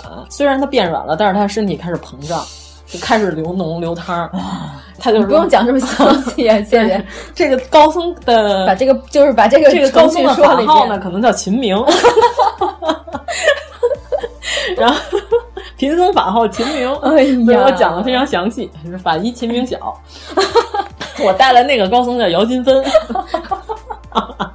是我的助手。 对，一般我们俩大变活人的时候，都是他给我捆上，然后这个高僧就开始讲这个故事。当时你想啊，他这个身体开始膨胀，开始流脓。再过两天呢，这个嗯肌肉开始腐坏，对吧？嗯这眼珠子也掉出来了，哎呀嗯矮矮白骨也露出来了，全身爬满蛆虫。他说：“你你想想这个是不是恐怖？嗯你你从现在开始啊，你这就是这一礼拜我交给你一个作业，你就老想这事儿。嗯这个书生想完之后，他说：“哎，果然发现这个晚上我喜欢的这娈童就是不经常出现，嗯偶尔还出现。”嗯，这个高僧说：“好，我们这课程进入第二阶 段。” 把肺续一下。然后我 我我们的第二阶段是什么课呢？嗯你想象，不是他病死，你给他送终，嗯是你病死了，他给你送终。完了呢，你死完了之后呢，你这个娈童这么美貌是吧？他这在你们家又不非妻非妾的，嗯这大和尚专业拆 CT 的时 候，对对对，非妻非妾的，她又这么漂亮，让别人买走了呢，嗯是吧？你这个礼拜的作业是什么？你开始想象她在跟别人 happy 愉快的场景，给别人敬酒。对对，你开始想象这个，这个礼拜的作业就是这个。结果这个书生想了这一个礼拜之后说，哦，这礼拜这个鬼果然又少出来了几天。然后和尚说：“OK，我们现在进入第三阶段， 这三个疗程，第三个疗程是你也没病，他也没病，但是他有老的一天啊。你从现在开始想他老了什么样，老头子，他现在是个十几岁的小少年，漂亮，你觉得她美？他说他总有他变成青壮年的一天啊，是吧？发际线后移，虽然清朝的发际线本来就很后移，但是他还可以更后移啊，稀疏，对吧？ 变成月带头。对啊，这头发就开始稀疏，脸上开始长斑，嗯对吧？而且他是先到中年，他长个大胡子，哎呀，啊，对吧？你看就不美了，嗯，不是所有人都可以长成吴秀波这种胡 子，对吧？你你想象一下，他万一长成张纪中 呢？红毛丹。长成张纪中怎么办呢？对吧？谁说张纪中小时候不好看 呢？我们也没见过，主要他现在 长什么样，我也不太清 楚，得扒下胡子看。长成了马克思。哎对，你你就开始想象他老了，他有斑，他更老的嗯时候他掉牙呢。你看这第三个疗程，结果这个书生想象了之后， 嗯，他这就四个疗程我自己就可以完 成 了。他再也看不见他最喜欢这个娈童的鬼魂了。嗯等于说这和尚什么心理治疗，啊对对嗯对这就是化疗呃对，就是纪晓岚先生听说的这么一个故事，把它给记录了下嗯来。记录完了之后呢，他说这个故事结尾什么，这家人一看，哎，治好了，这嗯人这精神健好是吧？不坐轮椅了， 健步如飞。说我们到山上去感谢一下这个高僧吧。嗯嗯这高僧用的是什么？其实就用的佛教的这个所谓观想、嗯这个理论，哦你就想想完你就想开这开脑洞呗，对吧？就是一切这个现实，嗯，他那意思就是让你每天你都这么想，你就能参透这个世间所有的这些现实 都是鬼也不来了，但是想抑郁了，可能都是虚妄，嗯都是一些屁，就 bullshit，对吧？从此男的女的，都是牛屎 都啊不行。 对，结果这家人就去感谢这高僧，嗯结果一上山发现什么呢？这高僧已经没了，嗯悄然无踪迹。这故事就这么结束了，嗯以这个这么一个神秘的结尾而结束， 高僧和助理可能下山走穴 去了，就去变别的魔术去。 对，哎呀嗯，还是法医秦明。你看这高僧手法之绝妙，嗯是吧？一般人想象不到，还特别会劝人。这个我觉得都比一般的心理治疗师还要高一个境界嗯了、调可能解的这个对非常的头头是道。对，人家都没拿过学 位。对，我我觉得纪大人就是这个故事，如果不是他听说的，是他亲笔就是嗯编的我假托我听说、啊我写出来的。这个故事是不是非常的高级？神来之笔，这个就比狐狸在你们家 房头上喊话的这个要强多了。啊，非常高妙的一嗯个故事。这个故事啊，纪晓岚所写的明末的时候发生的一个故事，嗯也是他听来。他说老仆他们家有一个仆人叫魏哲，嗯说我听我爹说过这么一个故事。他说什么呢？就是顺治初年。有一位书生，这个书生家里头有一个老婆，一个妾死了。晚上的时候就大家都给他帮忙嘛，就办葬礼嘛。办葬礼的时候呢，晚上在庙里头，大家就住庙里躲雨嘛。嗯就看见这个城隍锁着一个人过来，其中有一个等于说是记录这人这一生功过的这人，就说说什么呀？说，哎，你说他这个救了人，我们是不是得给他记一大功啊？这算是他救人一命，胜造七级浮屠。父吧，然后呢，胜造七级福娃。然后那个人就说什么呀？嗯说这可不对，他救人是为了这个奸淫妇女，这个不能算救人。嗯，嗯就是比如说我要是救人，嗯、好人好事儿，嗯这叫记一大功。嗯就我把你救了，我就把你钱抢，这叫什么救人啊？这个成王就说哦。那也对哈，嗯那就是说这个，那我们就给他记一功过相抵。他说也不能功过相抵，他就算是他要救这个人，他就是为了奸淫妇女。然后这俩人就在那儿吵架，嗯等于说这个事儿呢，就是这几个在城隍庙里避雨的这几个帮工呢就看见了。结果看见之后呢，后来就是也没当回事儿。结果第二天的时候呢，他们不是来帮人家办丧事儿来了吗？第二天，这个家里的主人跑过来跟他们说：“说我们家昨天不是刚死了夫人跟小妾的这个老爷这家出事儿了，说有人给我们检举揭发了。”说这件事儿只有我们家这个老爷本人知道，这个事儿不知道是被谁就给披露出来了。说是什么事儿呢？说我们家这个夫人啊和这小妾呀、其实根本就不是女的，是前朝的时候的两个太监，哟，因为国破家亡了，从宫里逃出来的。说我们家这个老爷呢，当年是看着他们俩貌美，就给他们俩养到我们家里，袁春 望，打对对对，是两个袁春 望，让他们俩呢打扮成女的，嗯，他们俩就不会做针线活儿，嗯但是呢跟女的就没有任何的区别。就看起来也是嗯姑娘的样子，因为她从小她就进宫当太监，皮肤也好，人也长得美，嗯，一直就在我们家，没有人知道这个秘密。但是这也算是窝藏这个前朝逃出来的这个工人，然后结果被人检举告发了。我们姥爷呢，本来是救了他们俩，结果把他们俩救在家里，色心一起，直接让他们俩与我们姥爷一起生活 了。嗯说这就是前朝旧事儿，结果被人举报了之后，现在发现了。这几个帮工就说说这个跟昨天晚上在城隍庙里听见那两个判官说的好像是一回事儿。嗯颇为有一些是一回事儿。他说啊，救了两个妇女，但是是为了奸淫妇女。嗯说这个不就是说的是这件事儿吗？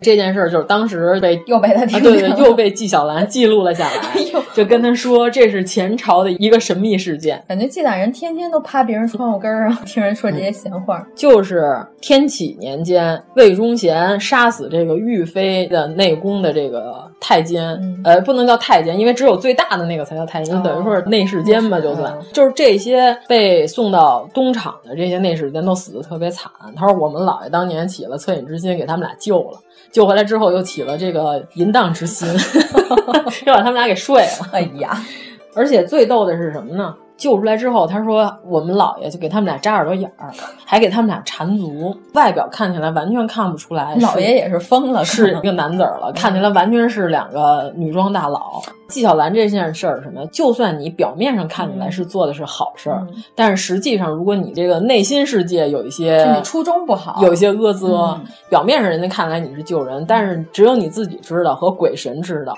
就在判官那儿你还是改不了嗯的。两个判官最后还是得给你判出点事儿来。旁观都是诛心那款的。对对对，就是这么个故事。 那我那天也看了一个，也是这块的，哦，说那个村儿里边儿吧，有一个冷特儿， 有冷特儿 是是一个无赖，在村儿里也不干什么好事儿。哦，然后有一天呢，跟村儿里其他几个冷特 儿在一起纳凉的时候呢，旁边有一个破庙，马上就要下雨了。这时候看见远远看见有一个妇女，就到这个庙里躲雨。哦这几个人就起了歹心了，哦说咱们去把这个妇女搞一搞。嗯进去以后黑灯瞎火嘛，突然外边打了一个雷，打了个闪，这个闪一打进来，不是有闪光吗？发现啊，这不是我媳妇儿吗？ 哦刚看清楚，等于这就是出了一个大笑话嘛，哦被全村人笑话。哦这个冷特儿就受不了了，那冷特儿肯定不乐意啊。冷特儿受不了了就自杀了。哎自杀以也后冷，特儿还是个要脸的冷特 儿。没没想到，没想到。 但是他媳妇儿还好，他媳妇儿还没有死。有一天呢，突然冷特儿给他媳妇儿托梦，嗯说呢，我这个事儿啊是一个大恶，我呢肯定是再当不了人了。嗯但是呢，因为我对我妈一直都还不错，所以呢，就给我判了一个变成畜生，把我变成一条蛇，可以再转世，等于是跟他媳妇儿就是交代了一下哦他的后事，哦就说我是怎么怎么回事儿，我现在变成了一条 蛇。赤练 仙子，哎，真是一个赤练哎呦，蛇我，现在变成了李莫 愁， 太可怕了。哎对，然后等他媳妇儿醒了以后呢，惊醒了，发现真的屋角有一条赤练蛇，哦然后这个蛇就偷偷就爬走了，啊，就是这么嗯一件小 事。哦，咱们再讲几嗯个呃人冤枉鬼、鬼神不乐意的故事、嗯行啊，行咱们讲几个这个。季大人这里边也有很多这寓教于乐的故事。这个叫礼部侍郎刘清环，给季大人曾经讲过一个是德国骨科的故事。什么啊？你不知道德国骨科这个梗吗？我不知道啊。哦，先给大家普及一下，德国骨科是网络上的一个专有的词汇，说的是什么呢？说的是德国有一有一有一个小伙子和他妹妹有故事，有故事完了之后呢，这个故事被他爹打断了腿，嗯然后送到了医院，在看骨头的时候暴露了这个故事，从此在网上凡是有类似的事儿呢，标明就叫我给大家讲一个德国骨科的故事。 我还以为是骨科检呢啊，不是不是不是，叫德国骨科。啊德国人也流行打断儿子的狗腿，嗯对对对 对，一般发生这种事都得要打断狗腿，嗯嗯，也可能打碎他的狗脑。啊哎呀，那有点狠了。说的是一对儿表兄妹啊，俩人未经父母同意，没有这个媒妁之言，也没有私自私定终身，俩人没事就嬉戏，嬉戏完了之后呢，女方怀孕了，嗯，怀孕完了之后呢，这个他妈就说：“你这么大姑娘怎么做出这样的事情？”结果这个姑娘就说什么呢？她说：“我是我老晚上做梦，我梦见有一个黑影儿压在我的身上。”然后呢，我就怀孕了，胡说八道。然后嗯我就感觉这是鬼神来这个来嗯赐予我的。对对对，他妈这个也属于是不怎么老去居委会开会的妇女， 觉悟比较低，嗯觉悟比较低，就说啊，竟竟然有这种事儿。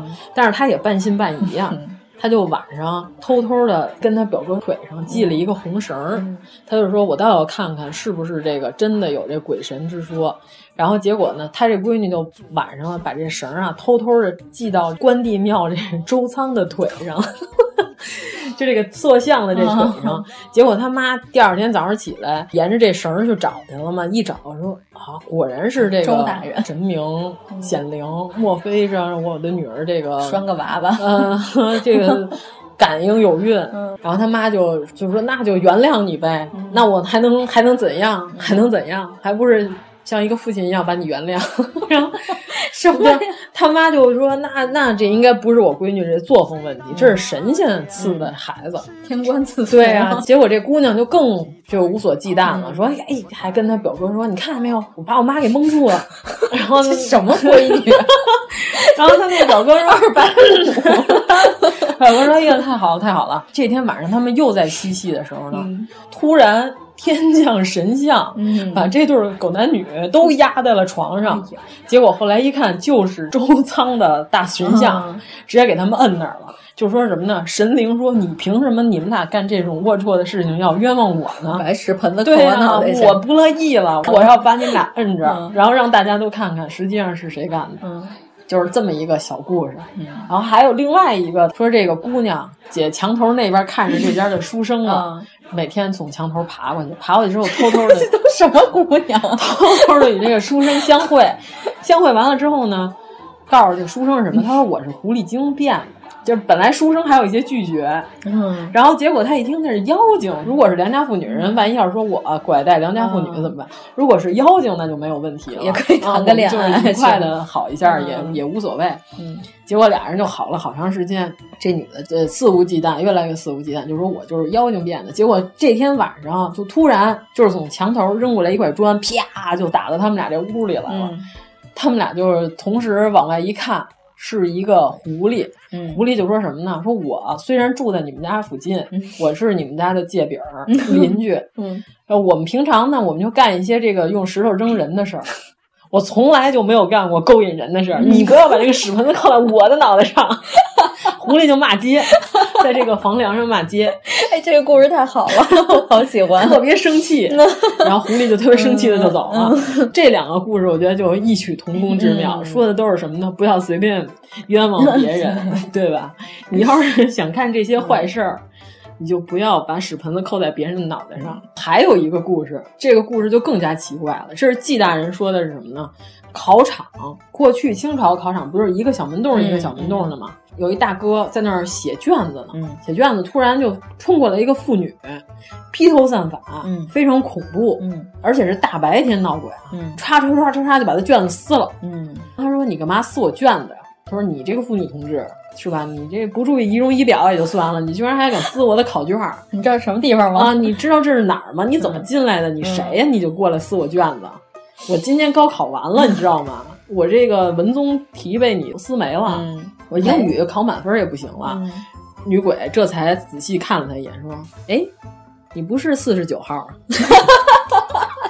然后这考生说：“ 我去，说你是不是傻？你我是不是四十是七号， 你瞎吗？” 然后女鬼说：“不好意思，撕错了。” 那女鬼就走了，就完了。走完之后呢，嗯隔着这个考生他两个考号的另外一个考生，嗯，在过了两天之后，这考生意外暴毙而亡，哇，嗯死了。这个故事当时就被纪大人所记录了下来。纪大人就说什么呀？鬼界也是有一些容易出错的事情。你看他耽误了人家这一年的 考也是试，有一 些猪队友的，还给人卷子撕错。 这故事我当时看着我我都乐喷了，我说怎么还有这种故事？嗯纪大人居然把这个故事中心思想引向了什么方面呢？嗯引向了，所以我们一定要认真做 事，仔细核对，绝对不能在工作中出现任何的偏差 这。样不然你当了鬼也是一个糊涂鬼， 对。嗯，这故事写的非常的幽默跟诙谐，我觉得 特别不错。哎呀，嗯太好了，嗯是不是还可以？这个故事，这个鬼界的一个喜 剧？对我觉得特逗的就是，你不是四十九号，我不是，你有病吧？嗯，那我们就是说了几个纪大人的故事，嗯北纪云，南袁枚，饶两个这个另外一个鬼界的大大，啊太好了，对太啊好，这了。但今天咱们就不跟蒲松龄致敬了，是吧？嗯，不不不不不不致敬，我们先以这两个后辈的故事，啊因为我们行今天是中元节特辑嘛，嗯对吧？子不语知道吧？嗯嗯嗯叫《子不语怪力乱神》嘛。嗯嗯嗯他这续《子不语》里边有一个故事，就特别的恐怖，这完全不是一个鬼故事。嗯，但是呢，就听起来和我们当今这个社会上发生的很多事件也非常的类似。嗯，这个那我还挺啊有兴趣的。他这就叫肉身成佛，嗯就是他说什么呢？他说我经常啊云游四方，看好多庙里头有这种肉身菩萨，嗯人死了之后呢，这脑袋肯定得耷了，身躯肯定得佝偻，对吧？他说我经常能看到这种肉身成佛的这人是什么呢？头不歪，嗯，对吧？就是你想圆寂的时候，这个和尚双手合十，嗯，这人就死了。这手啊也不变形，这脑袋还挺得倍儿直。之前是感觉这都是得道的高僧，这高僧呃才能有这块的。嗯后来呢，他说我在民间发现了一个事情，打破了我之前的这个认印象知哈。对对对，打破了我的认知是什么呢？他说顺治年间呃有一个秀才，邢秀才，嗯就是他有一天晚上路过这小庙，看见了一件事儿，他把这事儿讲给我听了。他说什么？他路过庙里就听见晚上有人在哀嚎，有人在嗷嚎，就说我不愿意成佛。嗯然后这个秀才说：“哈，还有这庙里的和尚说我不愿意成佛这种事儿。”他就偷偷的趴这个墙头一看，说是怎么回事儿啊？这庙里的这些僧人啊，用了一个大铁钉子，你知道吗？就是这个人坐那儿那么高的那铁钉子，嗯把这个和尚活活的钉在那个钉子上了。天哪！就是顺着这个菊花钉上去之后啊呢，这脑袋就不会再倒了。我弄好了圆寂的这姿势之后呢，第二天这个寺庙里的和尚就去当地的这个附近的乡村就宣传说，我们昨天这儿有一个和尚圆寂了，嗯肉身成佛，死了之后这个死尸还是拜佛的这个圆寂的姿势，请大家来参观。太恐怖了。然后老百姓就说啊，还有这么神奇的事情！然后一来呀，真是高僧啊！死之后，你看这脑袋都不搭了，贡献钱财啊，什么那个粮食啊什么的，那肯定得供奉啊！这是活佛现世了，我们这必须得供奉一下子。我今天这是今天最恐怖的点，啊但是呢，后来这个秀才说，当时他在台子这木板底下都能看见这血滴里哒啦往下流。这个秀才就说，如果是这样的成佛，说那还真的不如不成佛。嗯就写了这么一个故事。哇，那这个可真实度到底有多少？你发现没有，袁枚走的全是这个血腥诡异这块的。邪性，对对对对，纪大人玩的都是幽默诙谐幽默，嗯要不然就是以这个说理为主，袁枚就是走的都是这个套路，太邪门了。对我对感对觉对，我再给你讲一更邪门的故事。啊 第二个故事说的是什么呀？呃，现在网上也有，经常说什么把这个乞丐、嗯是吧？这个孩子本来不是乞丐，给他打残了，嗯变成乞丐。说的是就是有一个人，他就看路边儿这个狗熊表演，似人非人，似熊非熊。他就说这个有点奇怪，说这熊这动物怎么训练的？怎么这么聪明，跟人一样？他再仔细一看，就说这个不是动物，就是一个人。然后这人就说什么呢？他说我就是被人折磨。他说这帮人把我的皮肤都给我划烂了。披上了动物皮，后来呢，我的身体和这动物皮长在一起了天，他们就训练我，让我像动物一样生活，进行表演。哦，你这让我想起来那个希特勒尔 情，在那剧本里边折磨青莲。哦，这么恐怖！啊就是说，刚开始不是就把他脸都划了吗？还把头发剪了，然后说你把这个头发给我搁他的伤口里，然后把伤口缝上，我就让他满脸青丝。哦，哎呀，这么恐怖嗯啊！哎呀，那岂不是变成了关云长？但是这个、嗯呃电视剧里当然没有演，但是剧本里是有一些描述。啊，对对。但是呢，这个呢，只是一个奇闻怪谈的故事，写在他那个译文里边嘛，等于说是。但是现在网上呢，就是有很多这个鬼故事，就把这件事儿讲成都市传说了，对吧？其实他们不知道，这个故事最早的源头其实是清朝的这个译文杂谈。我我们要在这儿辟一下谣，这个事儿不可能发生的。他只不过是要把这个人和人对待人能残忍到什么程度，就是描写一下社会的恐怖跟残忍。人家是有所指。这个故事最早是出自于清代的这些野史话本里边写的这些故事。我一直强调“人之初，性本恶”，因嗯对对为对我们都是智人， 嗯对智人能干死所有的生物，以后还互相呃殴打对方，啊所以你嗯就是突然发现，就是袁枚老师走的，你看全是这个套路。虽然他啊不一样可以画包头的大美人儿， 对吧？啊，那是他画的啊，那是他画的。你看，你解释一下，你来一包头大美人，人哦以为 是内蒙那个包头，不是不是不是不是嗯就是袁枚的古画嘛，画的美人图，就嗯是清朝的妇女嗯齐头妇女，脑袋上包了一块布。这个造型呢，被于正也应用在了《延禧攻略》里，但是不知道为什么他在太后脑袋上加了个蝴蝶结， 特别然后奇啊形状怪嗯也很奇怪，有点像米妮，对吧？就米奇的老婆对对嘛。对对对啊对，然后大家都管它叫牛呼噜米妮 点儿环环嘛。 这张图原作者就是袁枚老师，你别看他画的非常细腻，是吧？是一个柔软的文人，哦嗯但是他写的这个故事一点儿都啊都不柔不柔软，软特别的朋克 啊，特别恐怖。你看我们纪大人故事里边儿很少出现这个，都是血腥的部分，呃，就是喜欢玩耍这块的，对吧？你给我嗯啊就心理我作记用个红柳娃，这我个记个新疆野人，对，记一个撕考卷的女鬼，那可能还嗯不一定是女 鬼，我觉得，可嗯能就是一个已经疯了的妇 女，眼神儿也不是太好。嗯对， 反正是特别有意思的嗯是，他给还给人把考卷号给记错了，一个哦一对考号，哎挺讲理的，其实 也。所以这个算是我们中元节特辑的故事讲完了。哦，太嗯好了。我们还要科普中元节吗？咱准备们了以前不是科普过很多遍了吗？哦，对，咱们龚浩文好久没写了。原来龚浩文曾经科普过一篇关于这个中元节的，嗯你就再是把中那元个节重的新转发一下。 中元节的来历，啊 对吧？咱们我们一向是做这么无耻的做事嗯。对对对对对， 嗯就中元节最早就是为了祭祖嘛，因为我们是一个农耕民嗯族，农耕民族为什么这么崇尚于祭祖？你看，我们耕作了五五千年不止了吧？就有文明记载的是五千年，咱还不算是智人那个时候，嗯就猿人刚开始会种地的时候，农耕民族，所以强调什么是经验，嗯，对吧？就是说这对对对种地对对嗯都是靠着这个老一辈儿人给你传下所来以的，你别尊老。对，所以让你从精神上崇尚你的祖先，就是祖先说什么你都得听，嗯，对吧？我要不告诉你，你就种不出庄稼来。所以说游牧民族其实崇拜力量。对对，游牧民族就是崇拜什么冒险，对对吧？出去我要建功立业，自己闯荡一番。对对，你看他们就是从来都是写的那个一个人出去历险的这、嗯这种神话故事。东方还是不太对，跟所以西方的区别，对就是他们就差不异性像就咱出们来了。崇尚祖先，他们都得有一个绝对的至高的一嗯个神，照耀着他们的未来。我们中国从最传统的是祖宗，对对，所以说其实中元节最早就是祭祖，嗯就是周礼嘛。嗯哦，都能追溯到周礼。嗯啊，对对对，这是周天子定礼。嗯呃，春日月这个字儿是这么写：一个士补旁，一个勺。春日月，夏日地，秋日长，冬日蒸。原来咱们祭祖是一年是祭四回祖先，真累的很，一年也不干什么啊，了。对对对，一年祭祀回祖先呢，就是春天的时候，我们以什么来祭祀祖先呢？我们以酒 再来祭祀祖先。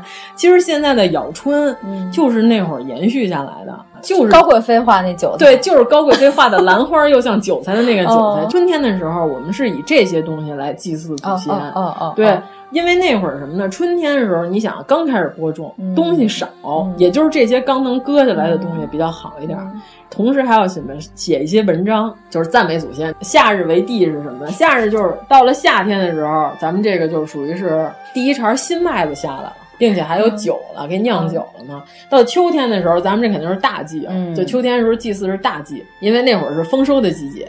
冬日征，所谓的征是什么呢？是只有天子才能行的礼仪。啊，就是因为那个时候是要杀一整头牛来祭祀，这个行为民间是做不到的，对吧？这个行为就相当于什么？就是咱们都拿大奔祭祖，这牛这玩意儿就不是一般老百姓用得起的。首先它用不起，第二它也不可能杀牛啊，嗯这是重要的生产工具。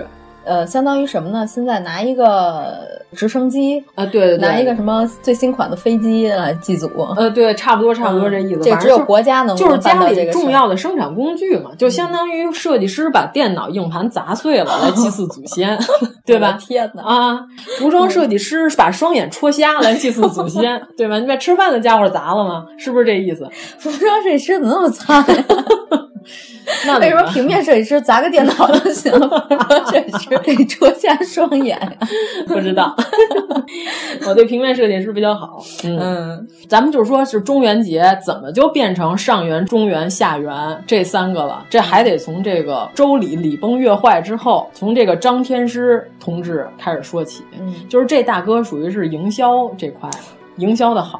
嗯冬日的征就是主要是天子祭礼，老百姓进行不了，但是剩下这三个活动都是老百姓经常干的。秋天、春天和夏天，说咱们啊就把这个过去、现在和将来这三个节。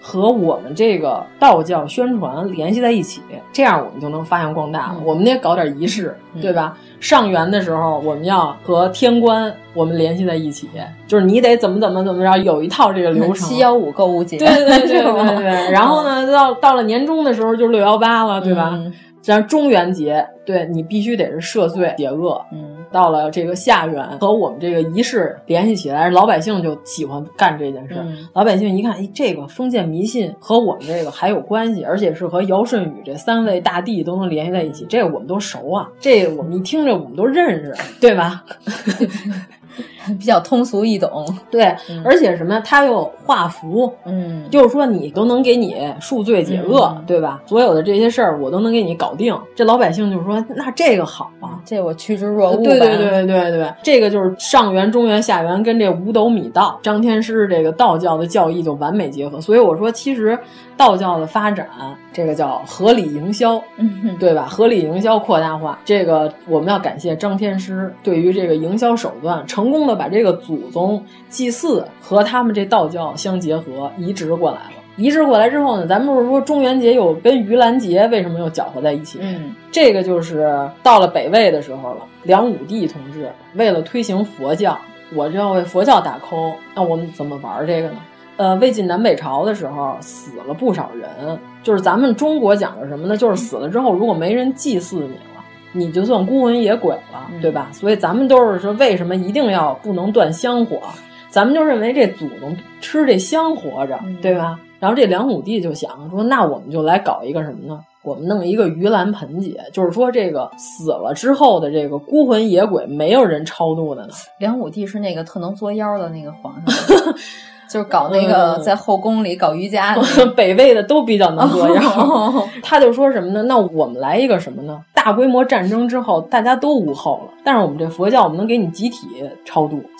对我们搞这个打包销售这块的，等于就是佛家和道家在争客户。对，这就是原来咱们这个胡老 师讲的鲶鱼效应，啊就是当一个宗教发展停滞不前的时候，只有外来宗教进来蓬勃发展，对你进行刺激，然后两个宗教互相影响的时候，才会两个宗教发展百的都百很花齐好放嗯对对对，才能百花齐放。所以说这梁武帝就是说，那我我们就把这个盂兰盆节和这中国这个孝道联系在一起，就是有这个木莲僧救母嘛，嗯不是说是为了这个鬼门关大开是为了救他妈，嗯，然后就搞起了这个佛教的活动。其实这两个宗教之间有非常深的联系，就是有很多仪式是互相抄袭，我们说不好听的互相抄袭， 你知道吧？我们搞这个超度，那我们就弄这个赦罪解厄，嗯，就是你看我去香港看太平清教，应该是打教，你别问我打教，对对对对对，道教的那个，你看太平清教它这个活动，其实按说应该是道教的一个专属名词，对吧？这不是佛教的流程，而且现场整个这个活动就是它就是要超度孤魂嘛，嗯因为南方，尤其是广东地区，到了五六月份的时候，这个瘟疫横行，就特别容易大面积死人，所以那个时候往往要办一些宗教的活动，这样就让老百姓心里内心世界稍微有一些安稳嘛。关键是他那里边还有这个抢包山，这个抢孤其实就是佛教的施舍孤魂野鬼这么着来的一个活动。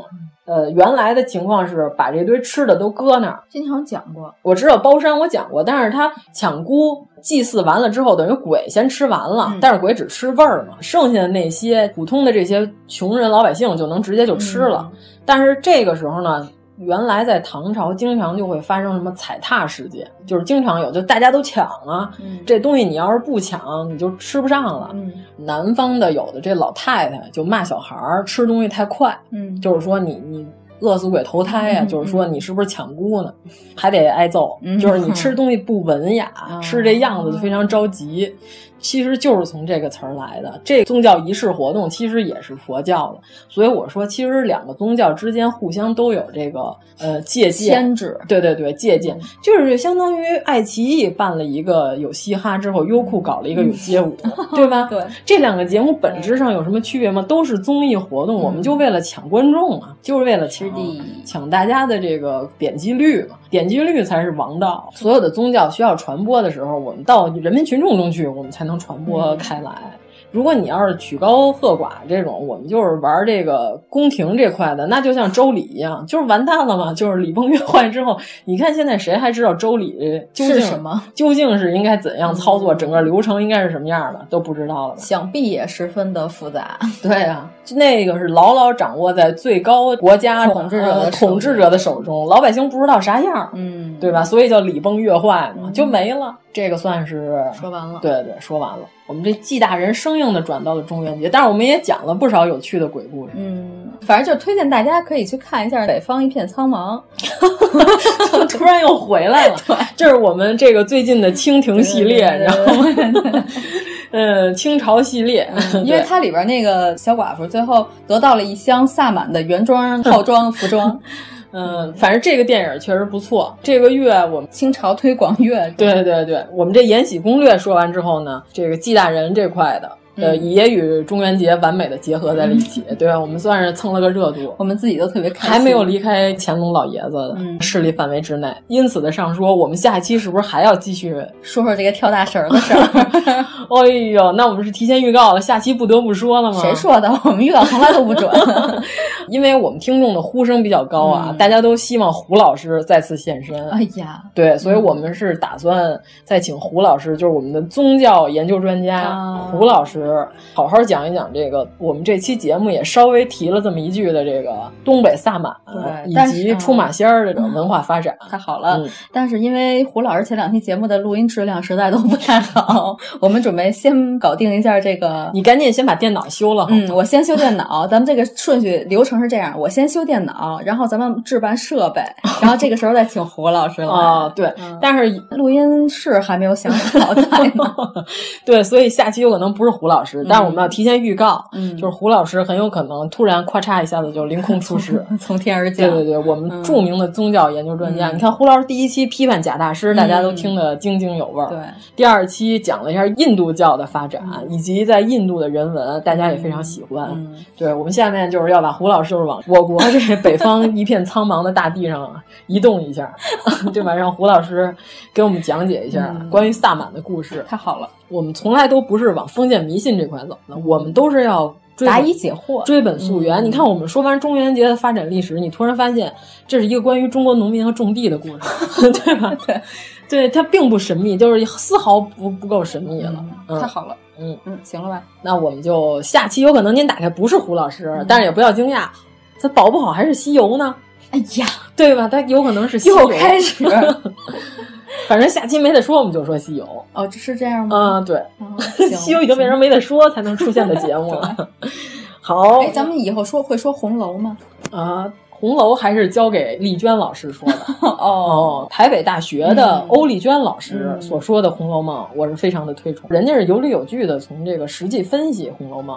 不像呃刘心武之 流，胡乱的揣测，胡乱的加阴谋论。哎呀，。人家是真把这个书本读透了，人家是从书里找故事，对吧？就是书里怎么写的，我就怎么 信武老，师推着百家讲坛那个小推 车就出来了，对呀、刘心武老师和呃吴闲云老师这都是 一套的。 哦据说吴闲云老师还霍霍了《水浒》，但是真的我吗没太敢看。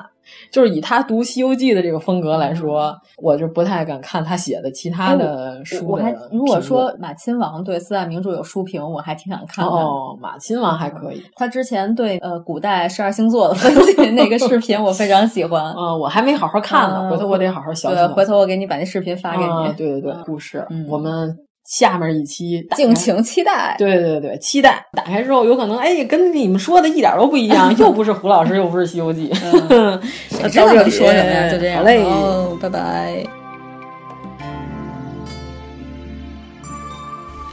如果您喜欢我们的节目，请在微博和微信公众号搜索“一九八三毁三观”，给我们留言，告诉我们你的三观故事。我听爷爷讲了一个故事，故事里的事是那昨天的事，故事里有好人也有坏人，故事里有好事也有坏事。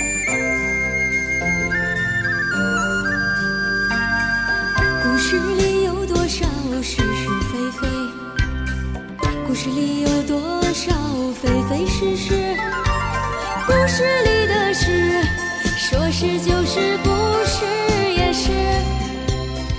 故事里的事，说不是就不是，是也不是。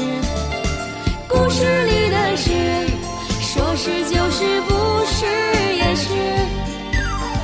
故事里的事，说不是就不是，是也不是。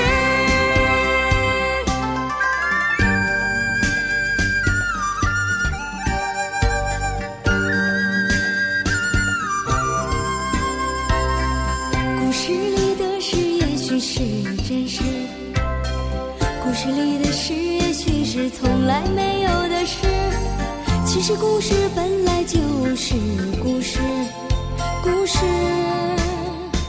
就是故事，故事就是故事。故事里的事，说是就是，不是也是。故事里的事，说不是就不是，是也不是。故事里的事，说是就是，不是也是。故事里的事，说不是就不是，是也不是。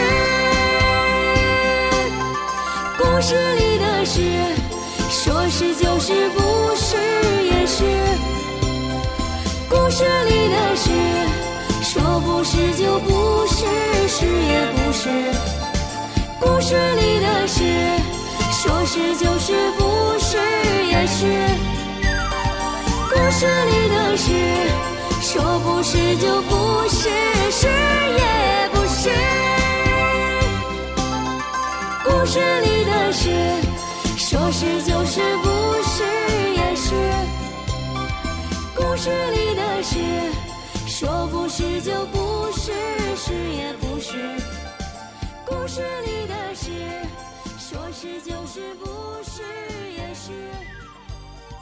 故事里的事，说不是就。